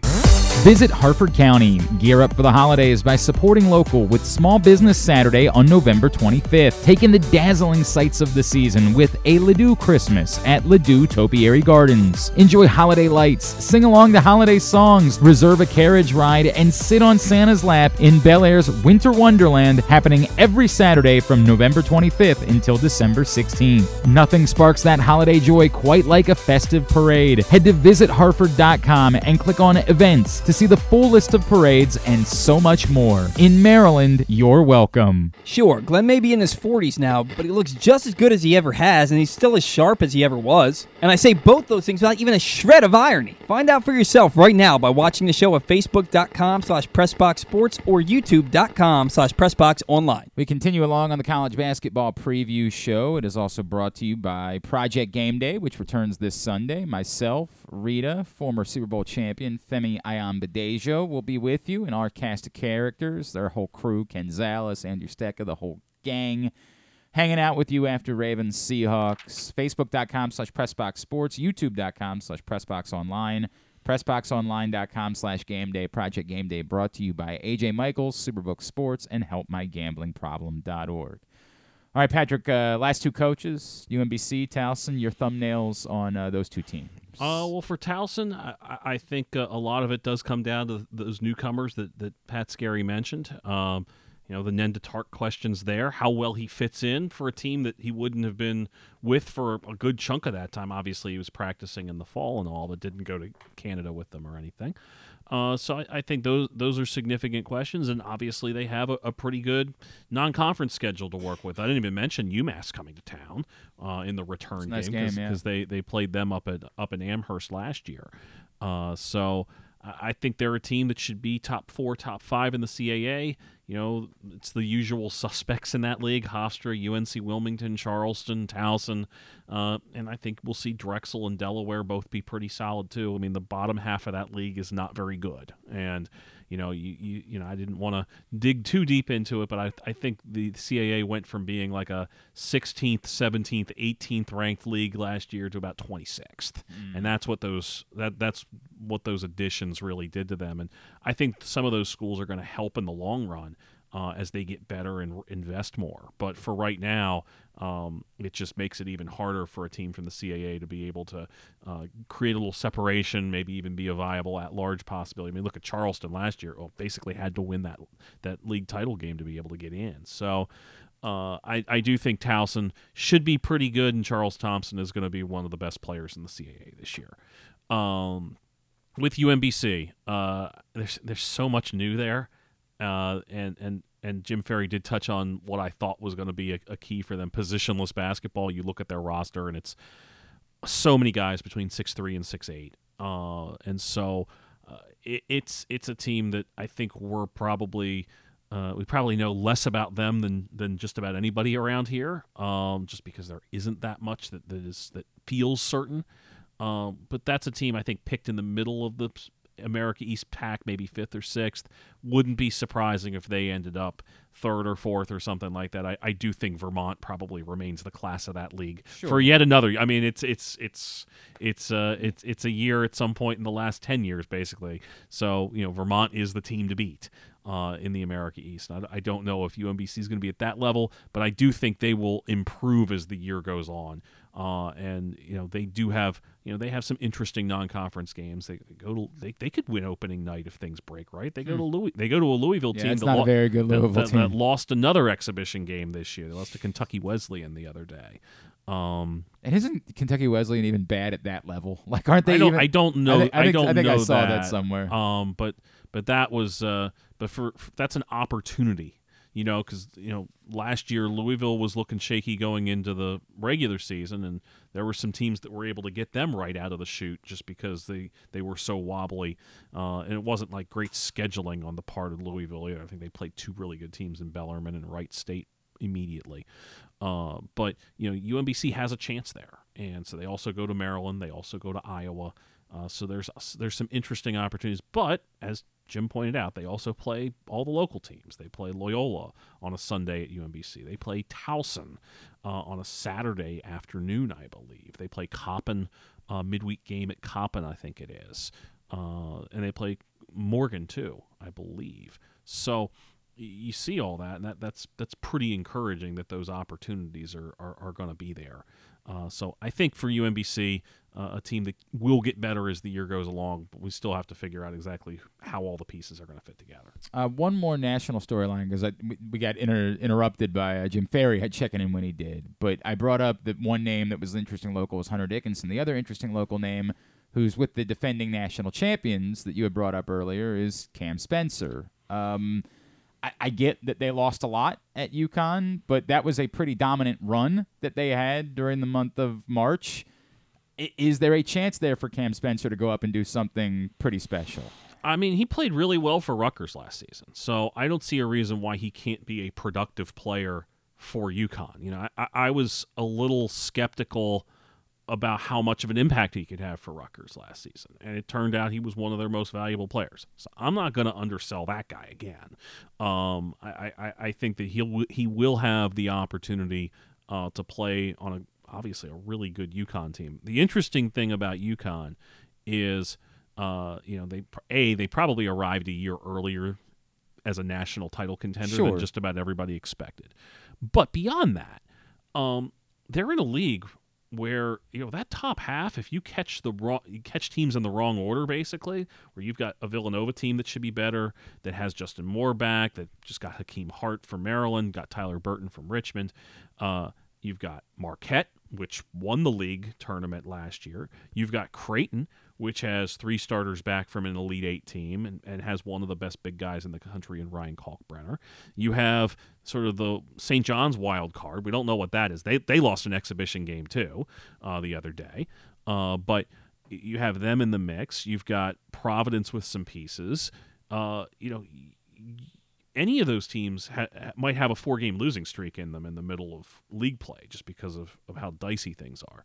So, you know, one of the interesting things of seeing these Big East teams pop- populate the top 10, they might be three or four of the top 10 best teams in the country, but it's also very possible that each of that, that the best record in the league is going to be like 14 and 6 or something like that.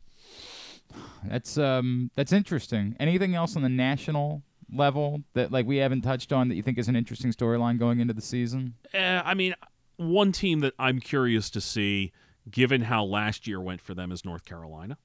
Um, you know, a team that was preseason number one and didn't Just even make the tournament and just apart, fizzled, yeah.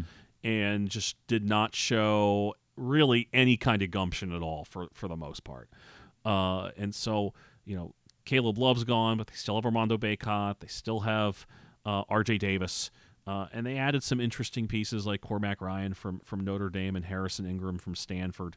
Uh, they are, you know, I, I don't know. I don't think they're going to be the best team in the country, but they're going to be better. And how much better is a question. Uh, because if they're not much better, you know, there's going to be some people that are really cranky down there with two disappointing seasons in a row. That just does not fly. not- yeah, it's it does North not, it- Carolina It, we're does, it does about, not right. fly. One other team in a similar boat, you know, early in the summer we were wondering when they were down to about seven players, is Kentucky going to be any good? Hmm. And then they managed to add some guys as it goes, you know. And so now there's a lot of people that are bullish on the Wildcats.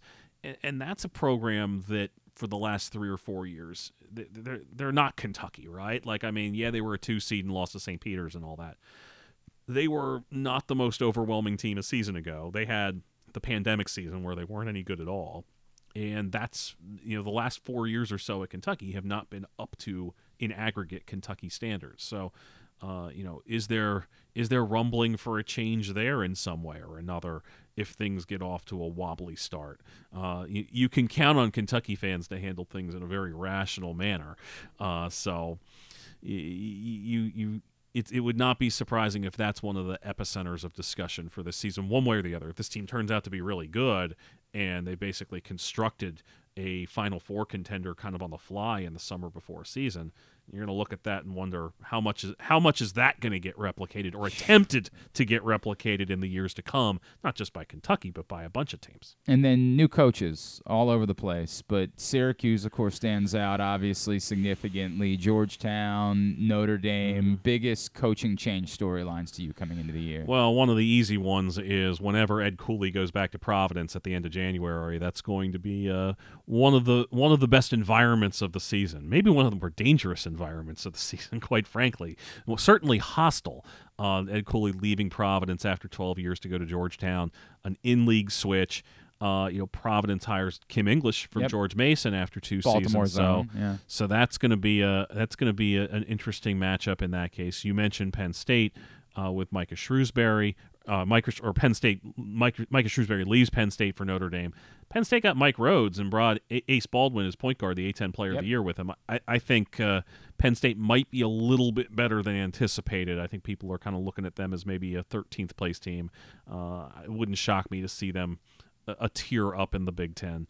Uh, and then uh, you know, I- what, what, Syracuse, Syracuse, Notre yeah, Dame, Sy- yeah. yeah. I mean, Micah Micah Shrewsberry has his work cut out for him. It's going to be a young team, uh, not a lot of continuity uh, year over year from the end of the Mike Brey era. And Syracuse, I mean, any it's it's weird. Like that's somebody Jim Boeheim. You know, I'm 43 years old. Jim Boeheim Right, has been the head coach had been the head coach at Syracuse since before I was born.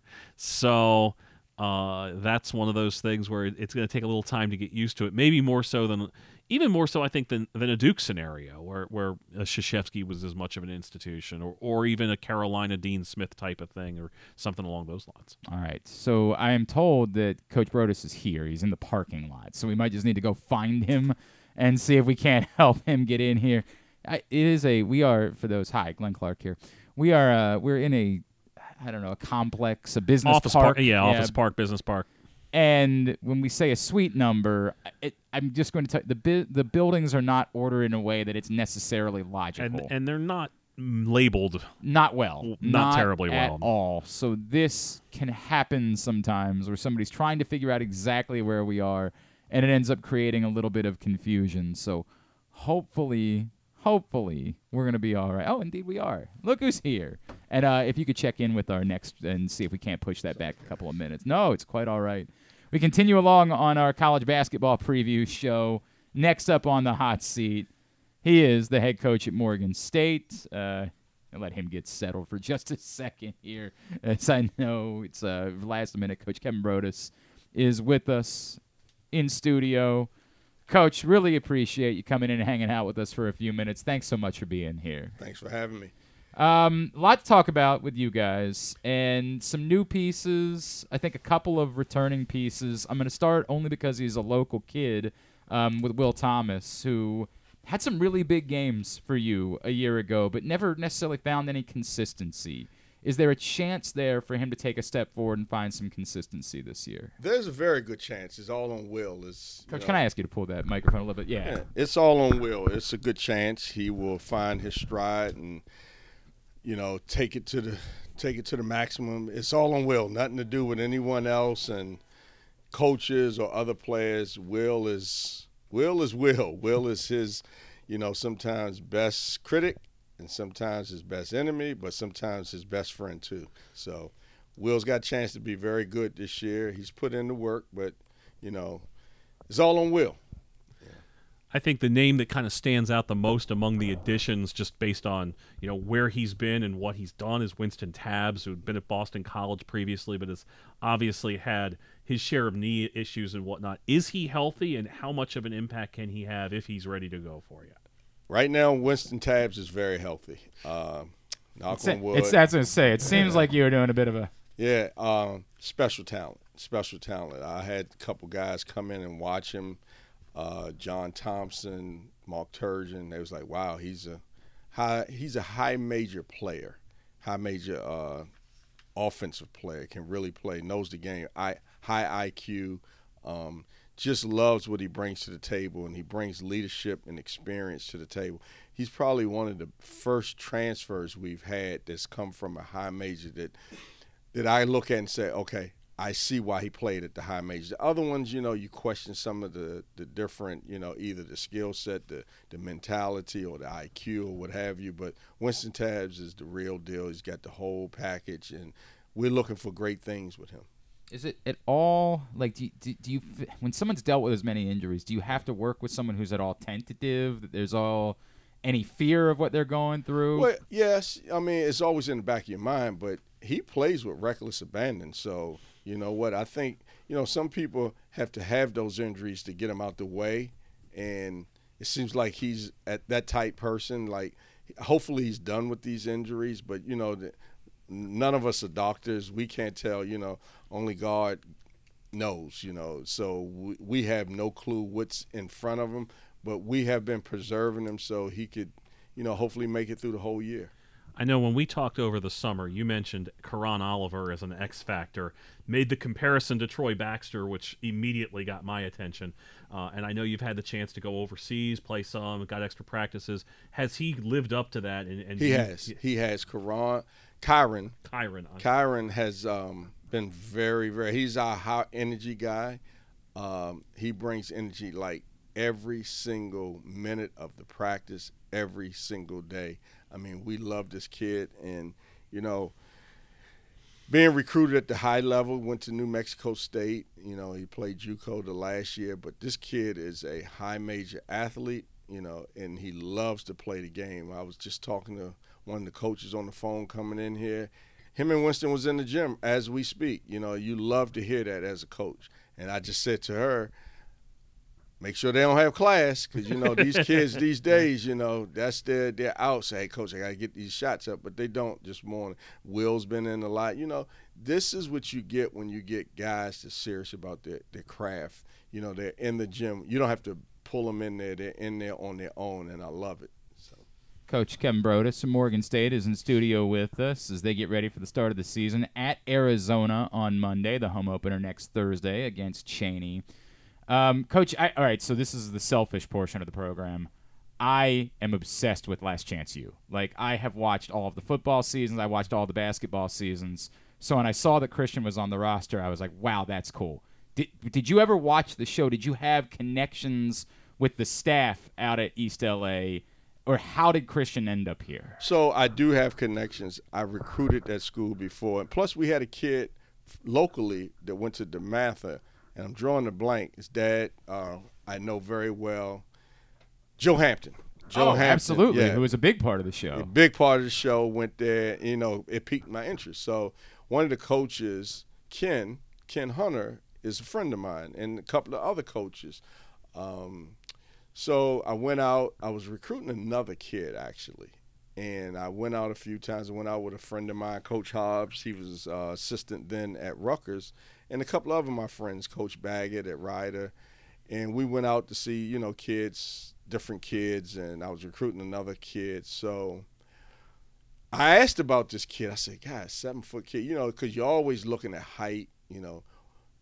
It's contradictory what we always say. You know, you always want height, but we always say guards win games. So I go out and I see him, and they say, "Oh no, that kid's going high major." He committed to like Santa Clara out of high school, if I remember right. Hobbs from Rutgers was out to see him. It was a bunch of schools out there, Oklahoma State. It was a bunch of schools. They told us, uh, "You don't waste your time with him." So went on to the next guy, started recruiting, came out a couple times, went to West LA to see some kids play, and we are going to take a kid from West LA who ended up going somewhere else in our league. So last year, come their tournament time, the coach asked, could I come out and see him again? I was like, uh, no, we're playing, blah, blah, blah, this, that, and the other. So I get a call, says, you still need a big. I said, we always could use a big. you know, who you got? You got some new guys? He says, nah, what about the kids you liked in the beginning, Christian Oliver? I was like, he's available? He says, yeah, he's actually available. Fast forward, he's here now. And then when he came on his visit, his mom grew up in Montgomery County. Really? Yeah. So it's you know recruiting is a, a, weird science. You know, you like to think you control the narrative and control everything. We really don't. And, and we've gotten him, and he's been he played really well in Europe this summer. He's a little banged up right now, his ankle, but nothing serious. Uh, tough kid. Just got to get him to be more vocal. I, I love what he brings. He's a skilled big man, really skilled. That's cool. That's a really cool story. I know freshman wise, usually don't rely too much on freshmen, but it sounds as if Trent Edwards, a kid out of Louisville, is, is somebody that could be able to help you. Where you hear that from? yeah, where you guys hear that from? Got spies everywhere. Well, Trent is taking leaps and bounds. Uh, right now, I plan on starting him the first game out at Arizona. Get his feet wet real quick. I mean, six nine. I mean, he's a pogo stick. Like I told him, Trent, I'm not going to run one play for you. But every ball that goes up against the glass, you go get it, and that's your play.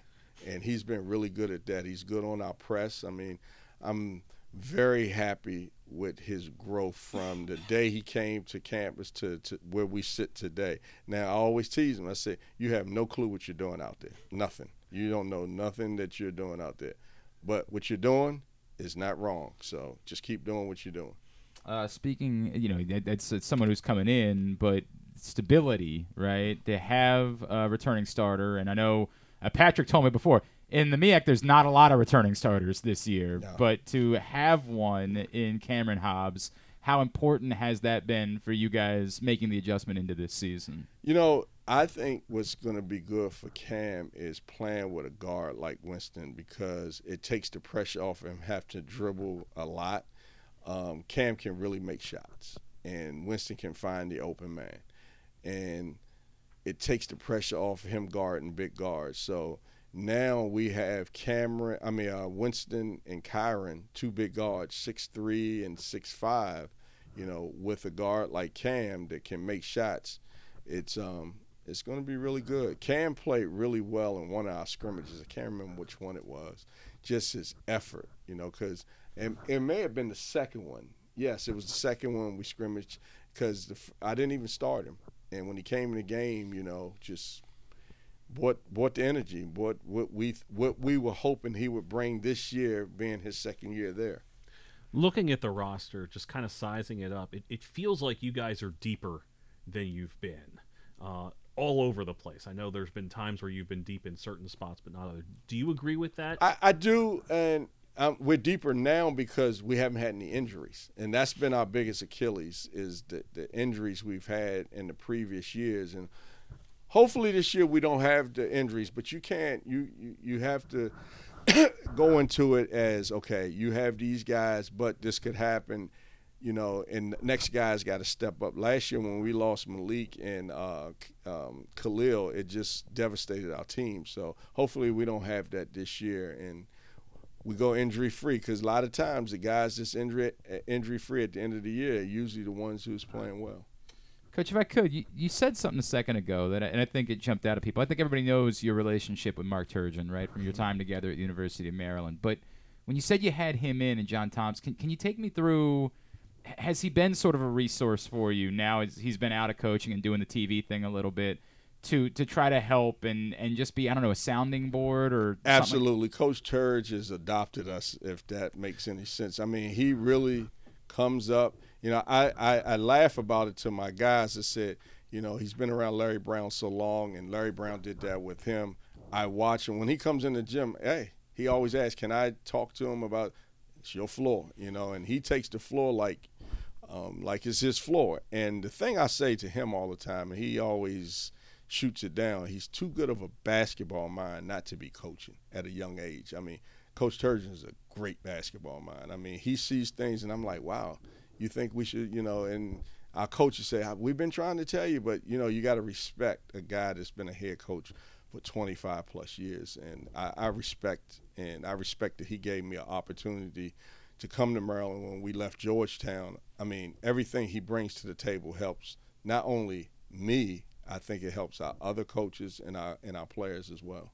That's really interesting, man. Like, is is is, is it like a weekly thing? Is it that frequently? No, nah, he comes like once every two weeks. Every okay, 10, that's 15 si- days. significant. It that's is a lot. And I mean, I hey, the guy is a wealth of knowledge. People forget he coached at Oregon in the NBA. He coached. He was assistant when Allen Iverson with the Sixers, Maryland, Texas A&M, Wichita State, uh, Jacksonville State. I mean, the guy's a wealth of knowledge, and I, I don't think he gets his due that he's he's owed around here because he's a Midwesterner, but he's he played played and people forget about this is Kansas yeah, in the the Final Final Four Four. with him and Danny and the Miracles. Yeah, he was one of the miracles. Absolutely. so Um, Coach, th- for this team to break through and make a run to a MEAC title this year, what has to go right for you guys?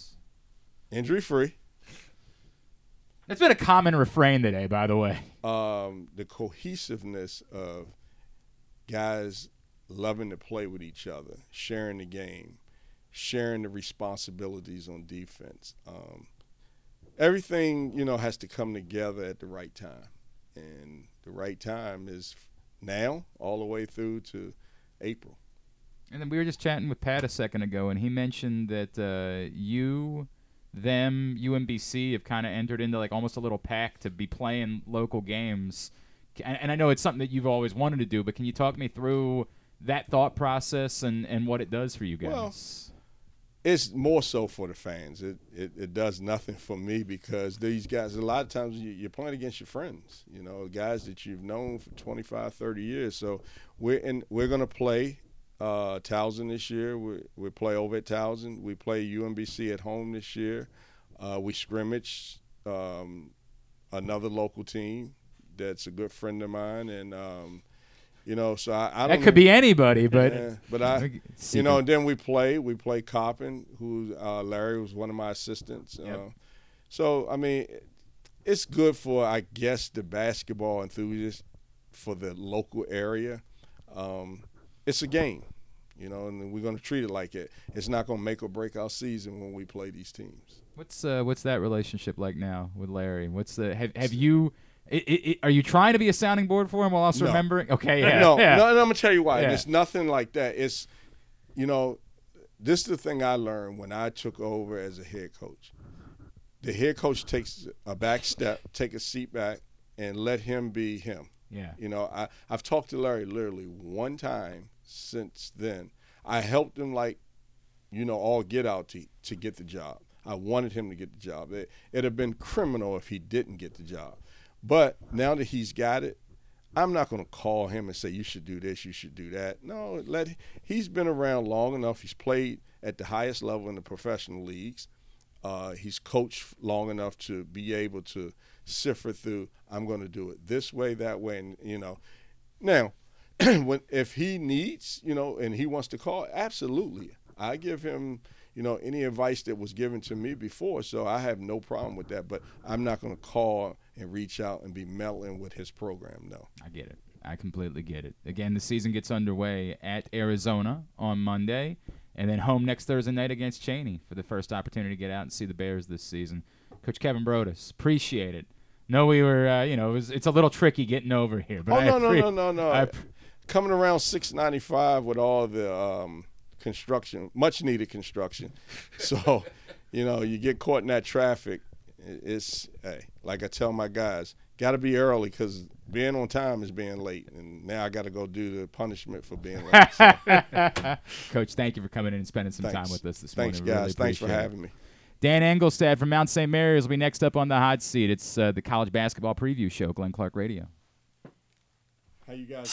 Come for a game, stay for everything else. Book an unforgettable fall getaway in Charm City. Enjoy only in Baltimore festivals, mouthwatering eats, and endless entertainment. Treat yourself to a staycation in the heart of downtown or try one of the city's many charming neighborhood hotels. And don't miss out on packages for free parking, breakfast, and more. Plan your stay at baltimore.org/hotels.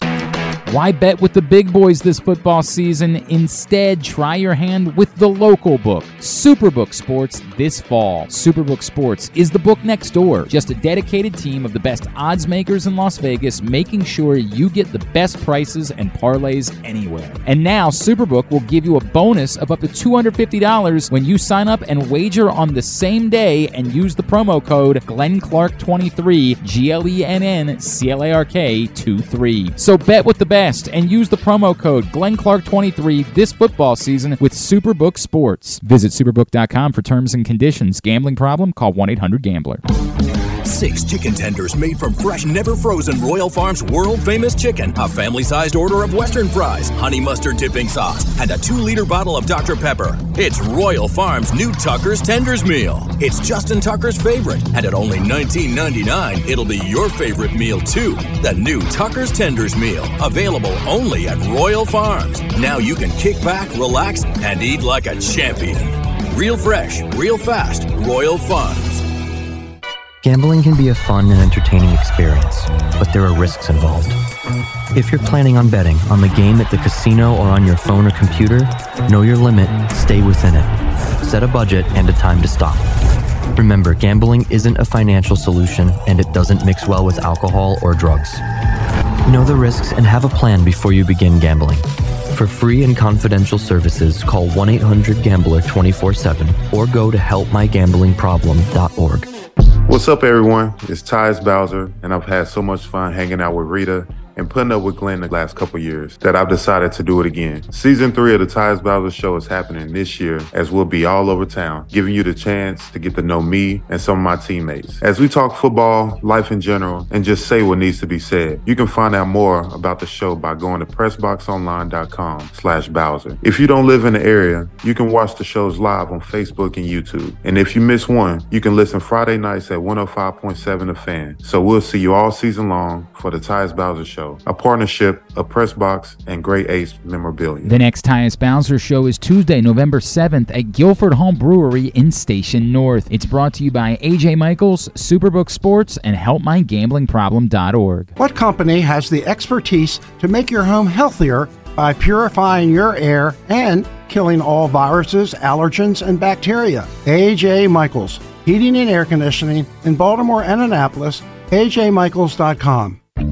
Make the most out of every day in your Toyota RAV4. Available in hybrid or gas only models. A RAV4 can get you where you want to go in style. Check out buyatoyota.com for deals on new RAV4s from your local Toyota dealer today. Make sure you're tuned in every Tuesday for Pressbox fantasy football analyst Joe Serpico to get you ready for your waiver wire Wednesday, brought to you by Live Casino and Hotel. And if you have other fantasies you want fulfilled, subscribe to Glenn and Jeremy Kahn's OnlyFans page at Wait, are people supposed to know about that? All right, back in here as we continue along the college basketball preview issue, uh, issue, the college basketball preview edition of Glenn Clark Radio. Patrick Stevens is in studio with us. Speaking of college basketball previews, Ryan, would you uh, hold up, or oh, you know what, maybe hand me that print issue of Pressbox if you don't mind. Inside this new print issue of Pressbox, our own Luke Jackson spoke to players from uh, the D1 men's and women's programs around the state, and you can find that inside this preview this issue of Pressbox, which is available right now at your neighborhood Royal Farms or any of the hundreds of locations around the state where you find it. You can also read it all at PressboxOnline.com. Next up on the hot seat this morning, he is the head coach out at Mount St. Mary's. It's always a pleasure to welcome back into the program Coach Dan Engelstad, who is now with us. Coach, it's Glenn and Patrick. It's great to chat. Thank you so much for taking a couple of minutes for us. Yeah, Glenn and Pat, you know, I know you said it's always a pleasure. It, it always is. I appreciate your time. And, uh, you know, this is this call usually means that it's the start of hoop season, and, and we're here. And um, look forward to um, getting it going here soon. Uh, Coach, if I could, just is there an update at all on Terrell Ard? Is there? I, I, I know you're probably sick of talking about it at this point, but um, do you know anything more about where you're at with that? Yeah, I wish I could give you some answers. You know, we're still in a in a waiting find out um, situation. Uh, we are hopeful soon. Uh, we've been hopeful for the last couple weeks, but we're just uh, preparing. Um, you know, with the thought that um, he has the chance to play, and so we're kind of he's doing a little bit of both right now. He's on scout team, and he's also getting first team, uh, first and second team reps right now. So um, we're we're in a wait and find out still. We have not gotten word back from the NCAA. Dan, wanted to ask a bit about uh, what you guys were able to do last weekend with the uh, ALS research, the Pat Behan game with Bucknell. Uh, just, just what was that experience like, and, and, and just you know, fill everybody in a little bit on, on just kind of the background of, of how that came to pass.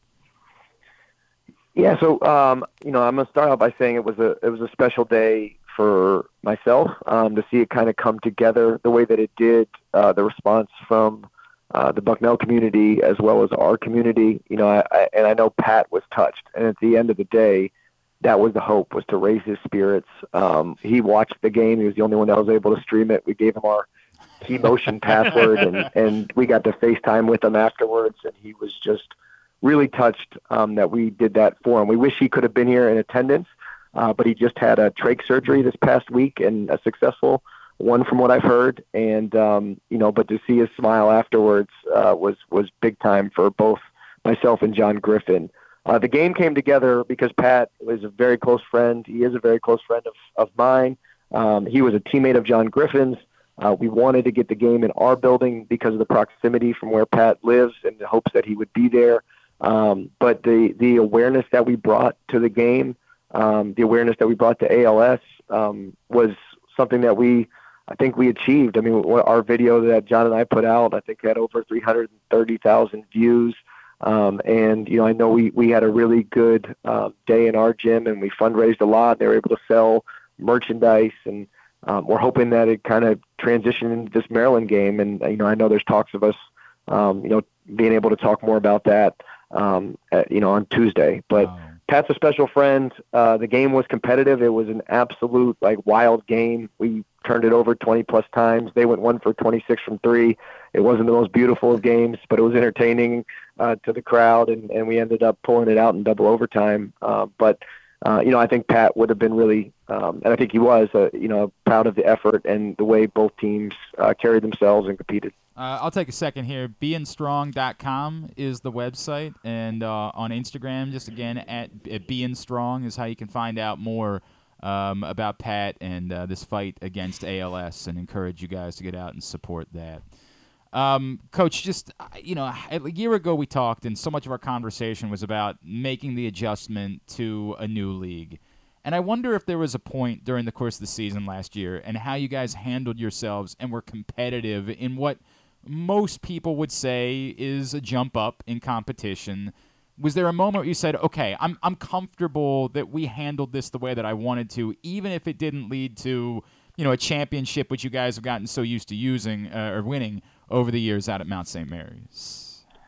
Yeah, losing is the worst, right? You know, and we did quite a fair share about of that in January. Um, and it, you know, it was, there were some dog days there, and it wasn't because of lack of effort or guys trying. We were in every game.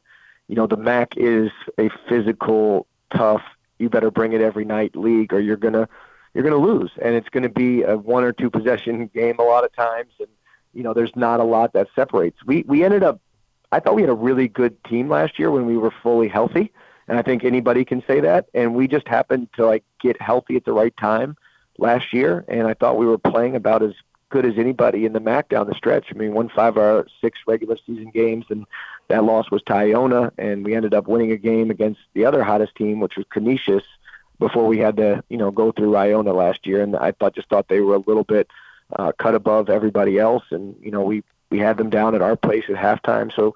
There was some good momentum, um, you know, but it's a tough league. It's a physical league. It wasn't anything that we fully, you know, didn't expect coming in. Um, but now our guys, it's not just words, right? They've seen it. We return a lot of seniors that have now been part of that and seen kind of what it takes to come on the other side. So we're hopeful that if we can stay healthy and um, you know make some of the adjustments as a staff and and really improve that you know we hopefully can be right there at the end of the year because it is like all college basketball right now there's a lot of brand new you know there, there's a lot of guys that transferred there's a lot of new faces and So it's a hard league to predict, that's for sure. One of those seniors is Dakota Leffew, a, a guy that uh, obviously took a huge jump last year from a little less than six points a game to 13 a game. And I imagine that, that with uh, Jalen Benjamin moving on, that, that you guys are really going to be counting on him a lot in that backcourt. Yeah, we need we, we we need more from Dakota. You know, he did take a jump last year and was kind of a the second fiddle offensively behind Jalen Benjamin, and now you know he's going to be a marked man. You know, he's going to be the top on everybody's scouting report. He's a guy uh, that we've really challenged to improve every facet of his game, but in particular, finishing around the basket. You know, he's very explosive. He's put on weight, um, but we need him at the rim this year, and he has that ability. And I think he's really taken that to heart, and we need him to be able to finish in contact, finish in space, and then you know continue to hit pull-ups. And and he shot the ball really well from three, but he's got to understand that that closeout's going to be real this year, and um, you know just making the right basketball play and opening other guys up um, will you know as the game goes on will open him up even more down the stretch. But we need Dakota. Um, he seems to be ready to ready to roll here and excited to you know start his senior campaign. You mentioned those injuries last season as well, and I, I know one that, that, really proved costly was, was losing Joshua Reeves in November. Uh, I, I, saw he played in the exhibition. I'm, I, I assume he is healthy. How much of an impact do you see him having now that he's back? Yeah, it's nice to have Josh back because he is a guy that can really shoot the basketball and stretch the floor. But more than that, like he is a guy that can be an inspiration to the team. He's got a voice on our team He's someone that has really taken on leadership role for us this year. It goes by fast. You know, Josh was a starter for our NEC championship team, um, and now you know in his senior year, you know we're expecting big things. I think he's probably a sophomore eligibility wise, but you know this is year four for Josh, and you know we're excited to see um, you know the growth that he's made as a player. I know he's anxious to get back on the court because he only got to play I think in a couple games last year. Um, so for him, he's uh, he's really chomping at the bit to get back out there and, and compete. And we've seen some really good things from Josh this off season, and um, he's looked as explosive as I've seen him in the last couple of weeks. And looking forward to seeing him out there and, and flying around. Uh, Coach Dan Engelstad from Mount St. Mary's, as he mentioned, the season opens Tuesday at Maryland, and then the home opener will be uh, next Saturday against Coppin State. Coach, I, I, I should have brought this up when I brought it up at the beginning, but what is what are you getting when, whenever Terrell Ard is able to get on the floor? What do you feel like he's going to bring to your team? Obviously, we know he was a, a, scorer and he was a very high level player at Presbyterian, but what will he bring to you guys into the MAAC whenever he gets on the floor? Just great depth. I mean, we like our front court um, already, and now you throw another guy that can come up with big rebounds in traffic. You know, a, a grown, mature body. Um, he didn't shoot it great at Presbyterian, but we like his skill set and think he can, um, you know, do a little bit more than than he has shown. Um, but he's just a guy that has a smile on his face every day. He brings awesome energy, so he's he's great to be around. But you know, he's somebody as athletically um, as gifted as as we've had. I mean, he's a great finisher, um, plays extremely hard, and you know, he's hungry to win. And I, I think when you see uh, Terrell out there, you're going to see a, a, young man that's um, you know competitive, um, but also you know hungry to to help Mount St. Mary's take another step. The um, the other guy that, that, jumped out among the newcomers, I guess you know. T- tell me who the newcomers are that we should be aware of. But uh, it, Dallas Hobbs, who ironically comes from Dallas, who, who would have thought? Um, is he someone that has an opportunity to sort of crack through and be a part of this? Yeah, that's where this team is really unique. We have all these veterans, and then we feel really excited about the freshman class that we brought in. Um, you mentioned Dallas. You know, he's going to be a guy that's going to impact us early, um, and he's got to be ready to go. He played for Jermaine O'Neal out in Dallas, as you mentioned. Wow. Um, so he he's you know got a good basketball pedigree. Dad's a coach um, as a, and a trainer. Uh, Deshayne Montgomery's another one from Florida, big time athlete. I mean, he had you know a highlight dunk to close out the Bucknell game the other day um, in regulation. But he's a he's a young man that's got 6'10 wingspan, athletic, played at Hargrave Military School, um, who we think can be an impact, instant impact guy who's had some success early on in our scrimmages. So, um, you know, we're we're looking forward to that blend of like some really good youth, and you know, we have really talented young forwards that are figuring it out at this level, and you know, so we're we like the class we brought in, we like the guys returning, and we you know, we hope it equates to a you know a good season. But a lot of it is going to be dependent on how those freshmen develop throughout the year and how they come along because you know, for us to hit our ceiling, um, you know, they're going to have to be impact, and we know they're going to go through the ups and downs that all freshmen do. Uh, but our job is to try to get them to grow up in dog years and, and ready to go come come conference time. You mentioned the front court a, a little bit ago, and I, I, know Malik Jefferson had been an anchor there for so long for you guys. But JD Cordelia is a guy that uh, took a step forward last year and was really efficient offensively in stretches. Uh, is he basically going to be one of, one of your main guys in that front court, and, and how much are you counting on him? Yeah, no, JD's got a, the opportunity here to, to really make a name for himself. He's got all the skills and talent. It's just we got to keep that motor on all the time. And you know, George Tinsley is kind of that hybrid four-three. That you know, another guy that everyday guy works his butt off. Um, shot the ball really well this summer. We're going to need him to stretch the floor for us this year from that four spot, and and then we have real great depth with Dola and Franta, guys that have mm-hmm. you know Franta's played a ton of basketball here, and you know Dola, you know had his kind of came on uh, late last year for us, and need him to carry that momentum. So we we like our front court. You know some of the guys uh, haven't had the opportunities yet that I think they'll be able to um, show that they've made some marked improvements. Um, but you know we've got guys that have produced as well. All right, what is it going to take to make a jump up in the? You know, it's you, the quality of the league is is is nuts, right? Like you mentioned, Iona, and now you know they they, they lose a, a, heck of a coach, but they bring in obviously a heck of a coach in order to uh, replace him. What does it take to make that take that next step and be ready to compete a little bit more towards the top of the MAAC this season?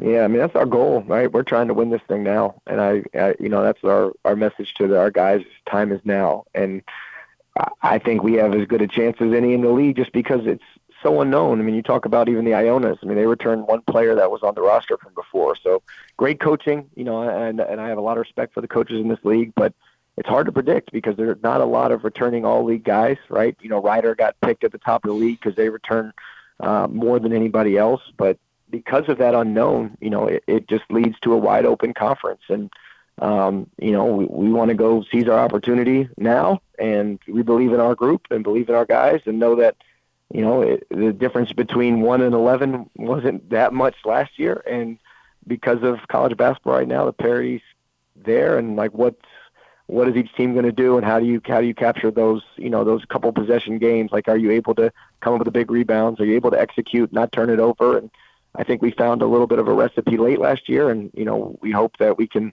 um, you know, our guys can drive this team and lead this team and, and, and take another step. Is Coach Dan Engelstad. Again, the season gets underway Tuesday night against Maryland, and then, as I mentioned, at home against Coppin next Saturday. Coach, uh, looking forward to seeing you guys throughout the course of the season. You know we'll be in touch. Appreciate you spending the time with us as always. Thanks so much for doing this. Yeah, thank you, Glenn and Pat. Always good, man. Thank you, Coach. Coach Dan Engelstad out at Mount St. Mary's. Appreciate him hopping on with us and spending a minute. Uh, Patrick Stevens, your thumbnails on the last two coaches that we chatted with, uh, Morgan State and Mount St. Mary's. Um, Morgan State, I think, is going to be impressively deep. Um, you know, we we sort of alluded to it. I know I mentioned it to you before we got on the air. There are of the 40 p- potential starters who could have been returning in the MEAC, eight teams, five starters per. There are only 12 and five of them are at Delaware State. So it is an entirely new league, and a, in a place like Morgan State, which it, it, it, does bring back Will Thomas, it does bring back Cameron Hobbs. They actually have, relatively speaking, a right, fair a fair a fair yeah. a fair bit back compared to some yeah. of these to some of these teams. Um, if Wynston Tabbs is good, this is a guy that was averaging 12, 13 points a game at Boston College's freshman year when he got hurt, and he's had a assortment of injuries ever since. He played at East Carolina last year and was never really on track or anything. If he's healthy, he will be one of the best players in the MEAC. The big question there is is can he stay can, healthy? Can right? he stay healthy? Um, so I, I think that's one of the keys there. Uh, you know, I think that they've got some depth uh, all over the place, and I, I really really like what they what they've got there. You know, the front court. I don't think we even mentioned Miles Thompson, who averaged almost 12 a game at St. Francis St. Francis, PA, a couple years ago, uh, in the front court as a four man. So they they have some guys. Um, can they achieve some sort of consistency, and can they stay healthy? Mount St. Mary's, a lot of new faces there. I mean, they, they do have some continuity. Uh, we mentioned Josh Reeves. We mentioned Dakota Leffew, Jedy Cordilia. There are guys that, you know, took steps. LeFew and Cordelia in particular took pretty significant steps last year. Can they take another one? And can they get some help from these many newcomers that they have scattered throughout the roster? Uh, you know, looking at that, you know, how much are you going to take away from a single exhibition game? You know, Bucknell is a a, a rebuilding Patriot League team. You know, new, new coach there, um, a roster that that you know probably has a little bit of work to do, uh, and so I don't know if there's much to take from that other than you know you still keep a team to 54 points in regulation that's pretty good. Like you would actually expect at this time of year for the defense to not be as far ahead you're right? Like you're probably not as quite dialed in. So I, I think I, I tend to agree with Dan Engelstad that, that they could find themselves very it's much. funny you brought up the stat about the MEAC, and I told you that I saw a stat that of the 15 all conference players Mhm. a year ago, only one Mhm. is back this season. and and he, MAAC. he was right. Iona has exactly one player back. Wow. This year, so you know you look at the other teams that have. and I apologize. Remind me the name of the coach from um, Tobin uh, Anderson. Thank you. To- Yes. from Fairleigh Dickinson took over for Rick Pitino. Uh, Fairfield had a coaching change right before, like a couple weeks ago. Uh, so when you start looking through, like there's there are some starters back in that league, but there's not a ton of them. Uh, and there's certainly not a lot of the higher end guys that are back in the Metro Atlantic. So I, I do think that that's a little bit of a jump ball. I, I would agree that Rider, uh, Rider because of who they have back, and Iona because they just have been good year after year, even amid a few different coaches, uh, are probably the teams to beat. But that doesn't mean that there- there's not room for somebody who just plays really well, and you look up at the end of the day and they're 13 and seven, and it's like, and- and that that league tournament has had a habit of being kind of chaotic uh, over the years. So uh, if you can, especially if you can avoid being in the eight nine game and you don't have to deal with a regular Mhm. season champion, not that somebody hasn't like Iona won one as an eight or a nine seed a couple years ago. Uh, I think it was the COVID season and it snarled Ah, everything. yeah. Uh, but But then they lost, right? Because St. Peter's won. that was the, se- that was the year, following that was the Yeah, following yeah. year. And so and St. Peter's was a little further down the pecking order that season. So I I would say that uh, they have a chance, but there's obviously a, a number of things that, that have to come together. I, I would expect them to be better. I don't know how much better, but if I'm Mount St. Mary's, I think finishing 500 overall and finishing 500 in the league, you know, those are benchmarks that you can take in year two as you're continuing to build this thing up. Um, and so I don't, I'm not saying they'll be satisfied with that, but that would constitute progress for a team uh, that last year I believe was 13 and 20 overall, eight and 12 in the league. But they did, like That- he said, they won five, they won four out of five or five out of six there at the end. I, I think, and I know he he won't want to say it, but I would think that going eight and twelve after oh, making absolutely, a jump absolute- up. And and I would tell you this too, having You, you reference those teams that came into the CAA that weren't Uh-huh. ready. Eight and twelve says you're you're Yeah, basically ready, and, and right? Not, and not just that, but you know they they lost Josh Reeves early in the Right. season. So by the time Thanksgiving rolled around, they already didn't have a complete team. Malik Jefferson missed a bunch of time last season, and so they were playing shorthanded. I can tell you, have it, the great thing about the Metro Atlantic, you know, and you can remember this from the Loyola time. Uh, when Loyola was in the league, they play Friday, Sa- Sunday. You can Oh. see them a ton. It's the best. And so and so I had the chance to see Mount a lot more last year than I typically than I had in their NEC days. And you could see them, and some of it was getting healthy, and some of it was guys like Leffew and Cordilia simply getting better.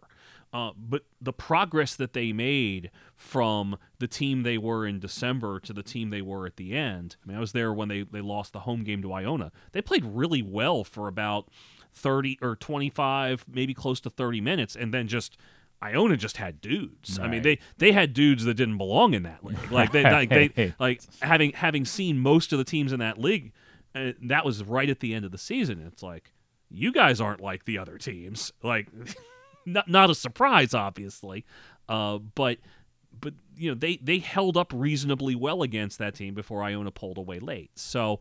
Uh, you know, I, I I was encouraged by what I saw from them with the way that they played down the stretch. Again, some of it was having more dudes, but some of it was, you know, you could have been, you could have felt bad for yourself and could have felt beat up having lost as many games as they had, and they still had a lot of fight to them at the end of the season, and and I, and I think that they have a chance. Like I said, you know, mid pack a mid pack finish, I think this year would would would constitute progress for them. All right, I know you got to go in a minute. Uh, hang tight for me for one second. Ryan, can you tell everybody about what's happening at the live casino and hotel? I don't know if your microphone was turned back on, but if it is, check check. Very good, very good. Ryan Chell has been. This is a very difficult show producing wise, and Ryan's in here filling in, and I'm like, hey, by the way, this is what I'm throwing on you. Uh, appreciate all your hard work today. What's going on at Live Casino? Hey, you bet. Uh, was luck not on your side in your recent bet, the FanDuel Sportsbook at Live Casino and Hotel Maryland? Well, get ready to turn those losses into winning opportunities with the second chance to win promotion. Between now and January 4th, 2024, all Live Casino and Hotel Maryland Rewards members will be able to get to enter their losing slips into the second chance to win drum, and two nights a week, 20 winners will be chosen. Prizes range from Live Casino and Hotel Maryland apparel, uh, sports and social ultimate happy hour, and cash and free play prizes up to $500. Drawings will be held every Thursday and Monday. At Arundel Mills, must be 21. Please play responsibly. For help, visit mdgamblinghelp.org or call 1 800 Gambler. Thank you, Ryan. Uh, Patrick, you want to do a quick round of the game? Do you want to just kick off uh, the season with the? Sure. I got a World Series theme version Okay. if you're up for it. Okay, Now, let's- I admit, again, the game is can Patrick Stevens name the teams that this particular player has played for. It's sort of what kind of birth. I I think we birthed. The- the, Immaculate grid, Grid. frankly. I think that we birthed it with this game. We need the residuals from yeah, that. Right? I've got I've got today's up right now. I'd filled in three of them. and and they're all sub uh, 0.2 percent. Well, well, how about these names? Dan Schatzeder, Mike Myers, and Ed Vosberg. See, every time I think to myself, this name is too difficult. I can't put this on the game for Patrick Stevens. Then I see that those are the names that he's playing with on the grid, and I say, nope, we can try it. Like, for example, I think this one's difficult, but we happen to know he was the general manager of the now World Series champion Texas Rangers. He is the pitcher, Chris, Young. Pitcher Chris Young. How many teams for Chris Five Young? teams. Five teams for Chris Young. Only an All Star once, did win a World Series as a player once as well, and was also once the AL Comeback Player of the Year. Okay, AL Comeback Player of the Year was an All Star once. You know, it's funny because I, I'm, I'm I, I'm I'm terrified too that you're going to confuse just it with the outfielder with Chris the, Young. with yeah. the outfielder Chris Young, which is very possible. Um, Admittedly, the 14 one will be much easier than this. Okay. Um. Uh. Let's see. Chris Young, back then. Again, this is. Do I remember him in San Diego? You sure do. Okay. That's the the longest stint of his career, Okay. five seasons. Good. Then, then I'm not going to swing and miss on this. Yeah.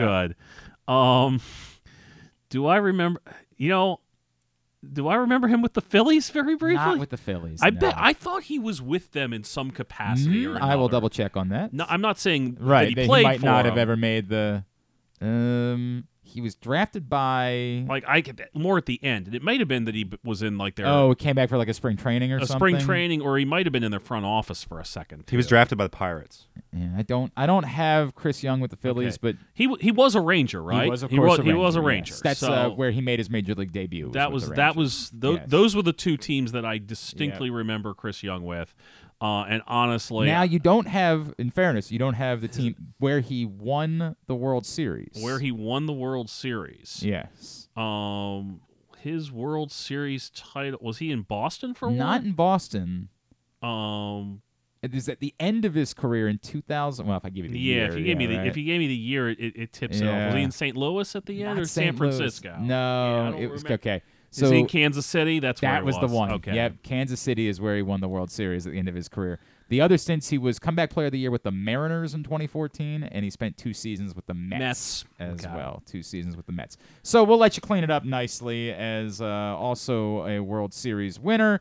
Um, n- maybe not the nicest guy in the world, but uh, now four teams for Aroldis Chapman. Aroldis Chapman. Uh, Sorry, five teams. Five teams. Apologies. Five, Five teams. teams. Yes, because Yes. he he, Yes. he he he padded this now. Yes. So uh, Aroldis Chapman with the Reds, Yankees, Cubs, Royals, and Rangers. There you go. That's the five teams for Aroldis Chapman.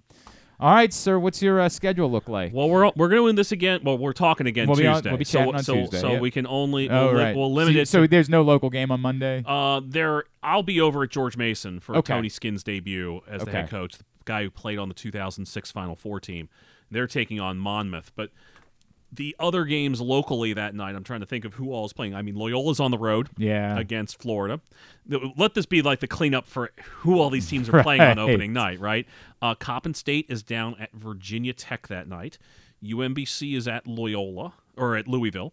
Uh, Morgan State is out at Arizona. Towson is uh, Towson is at Colorado.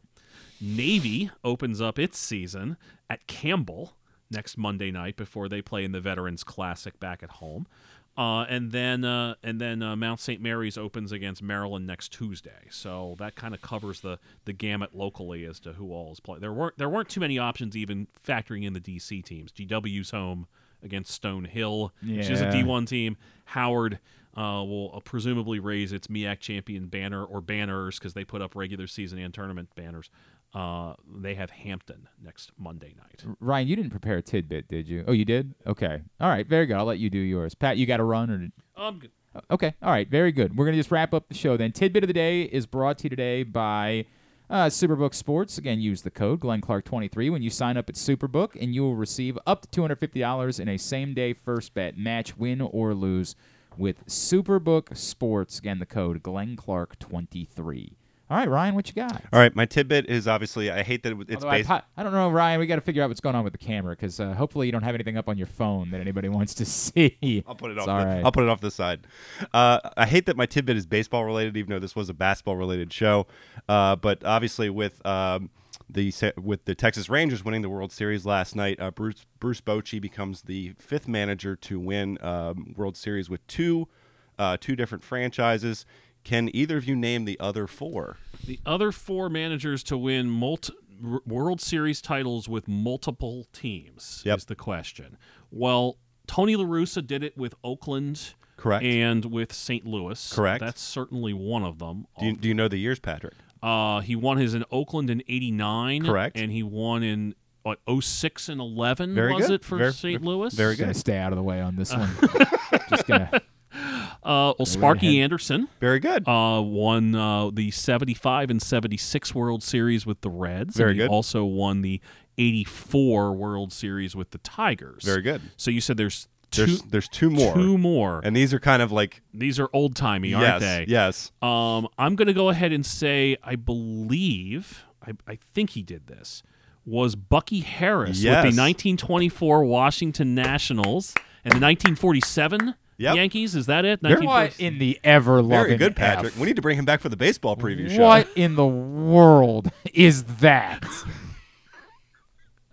Bucky Harris, the 1920s. And he just says it so casually, like, "Well, I believe it was the 1920s. You're, you're not a big fan of Bucky Why Harris? don't you Glenn? come play trivia with us on Monday nights, Well, Patrick? why, why don't you invite me? You've I never, would. Oh, it's an open invite. Well, now we're in the N- you never season. invited me before. I promise you, it's an open invite. to well, come they don't play have trivia. MEAC Mondays every night, That's every true. Monday. All right. All right. Anytime you're available on a Monday. Well, we, we play up here.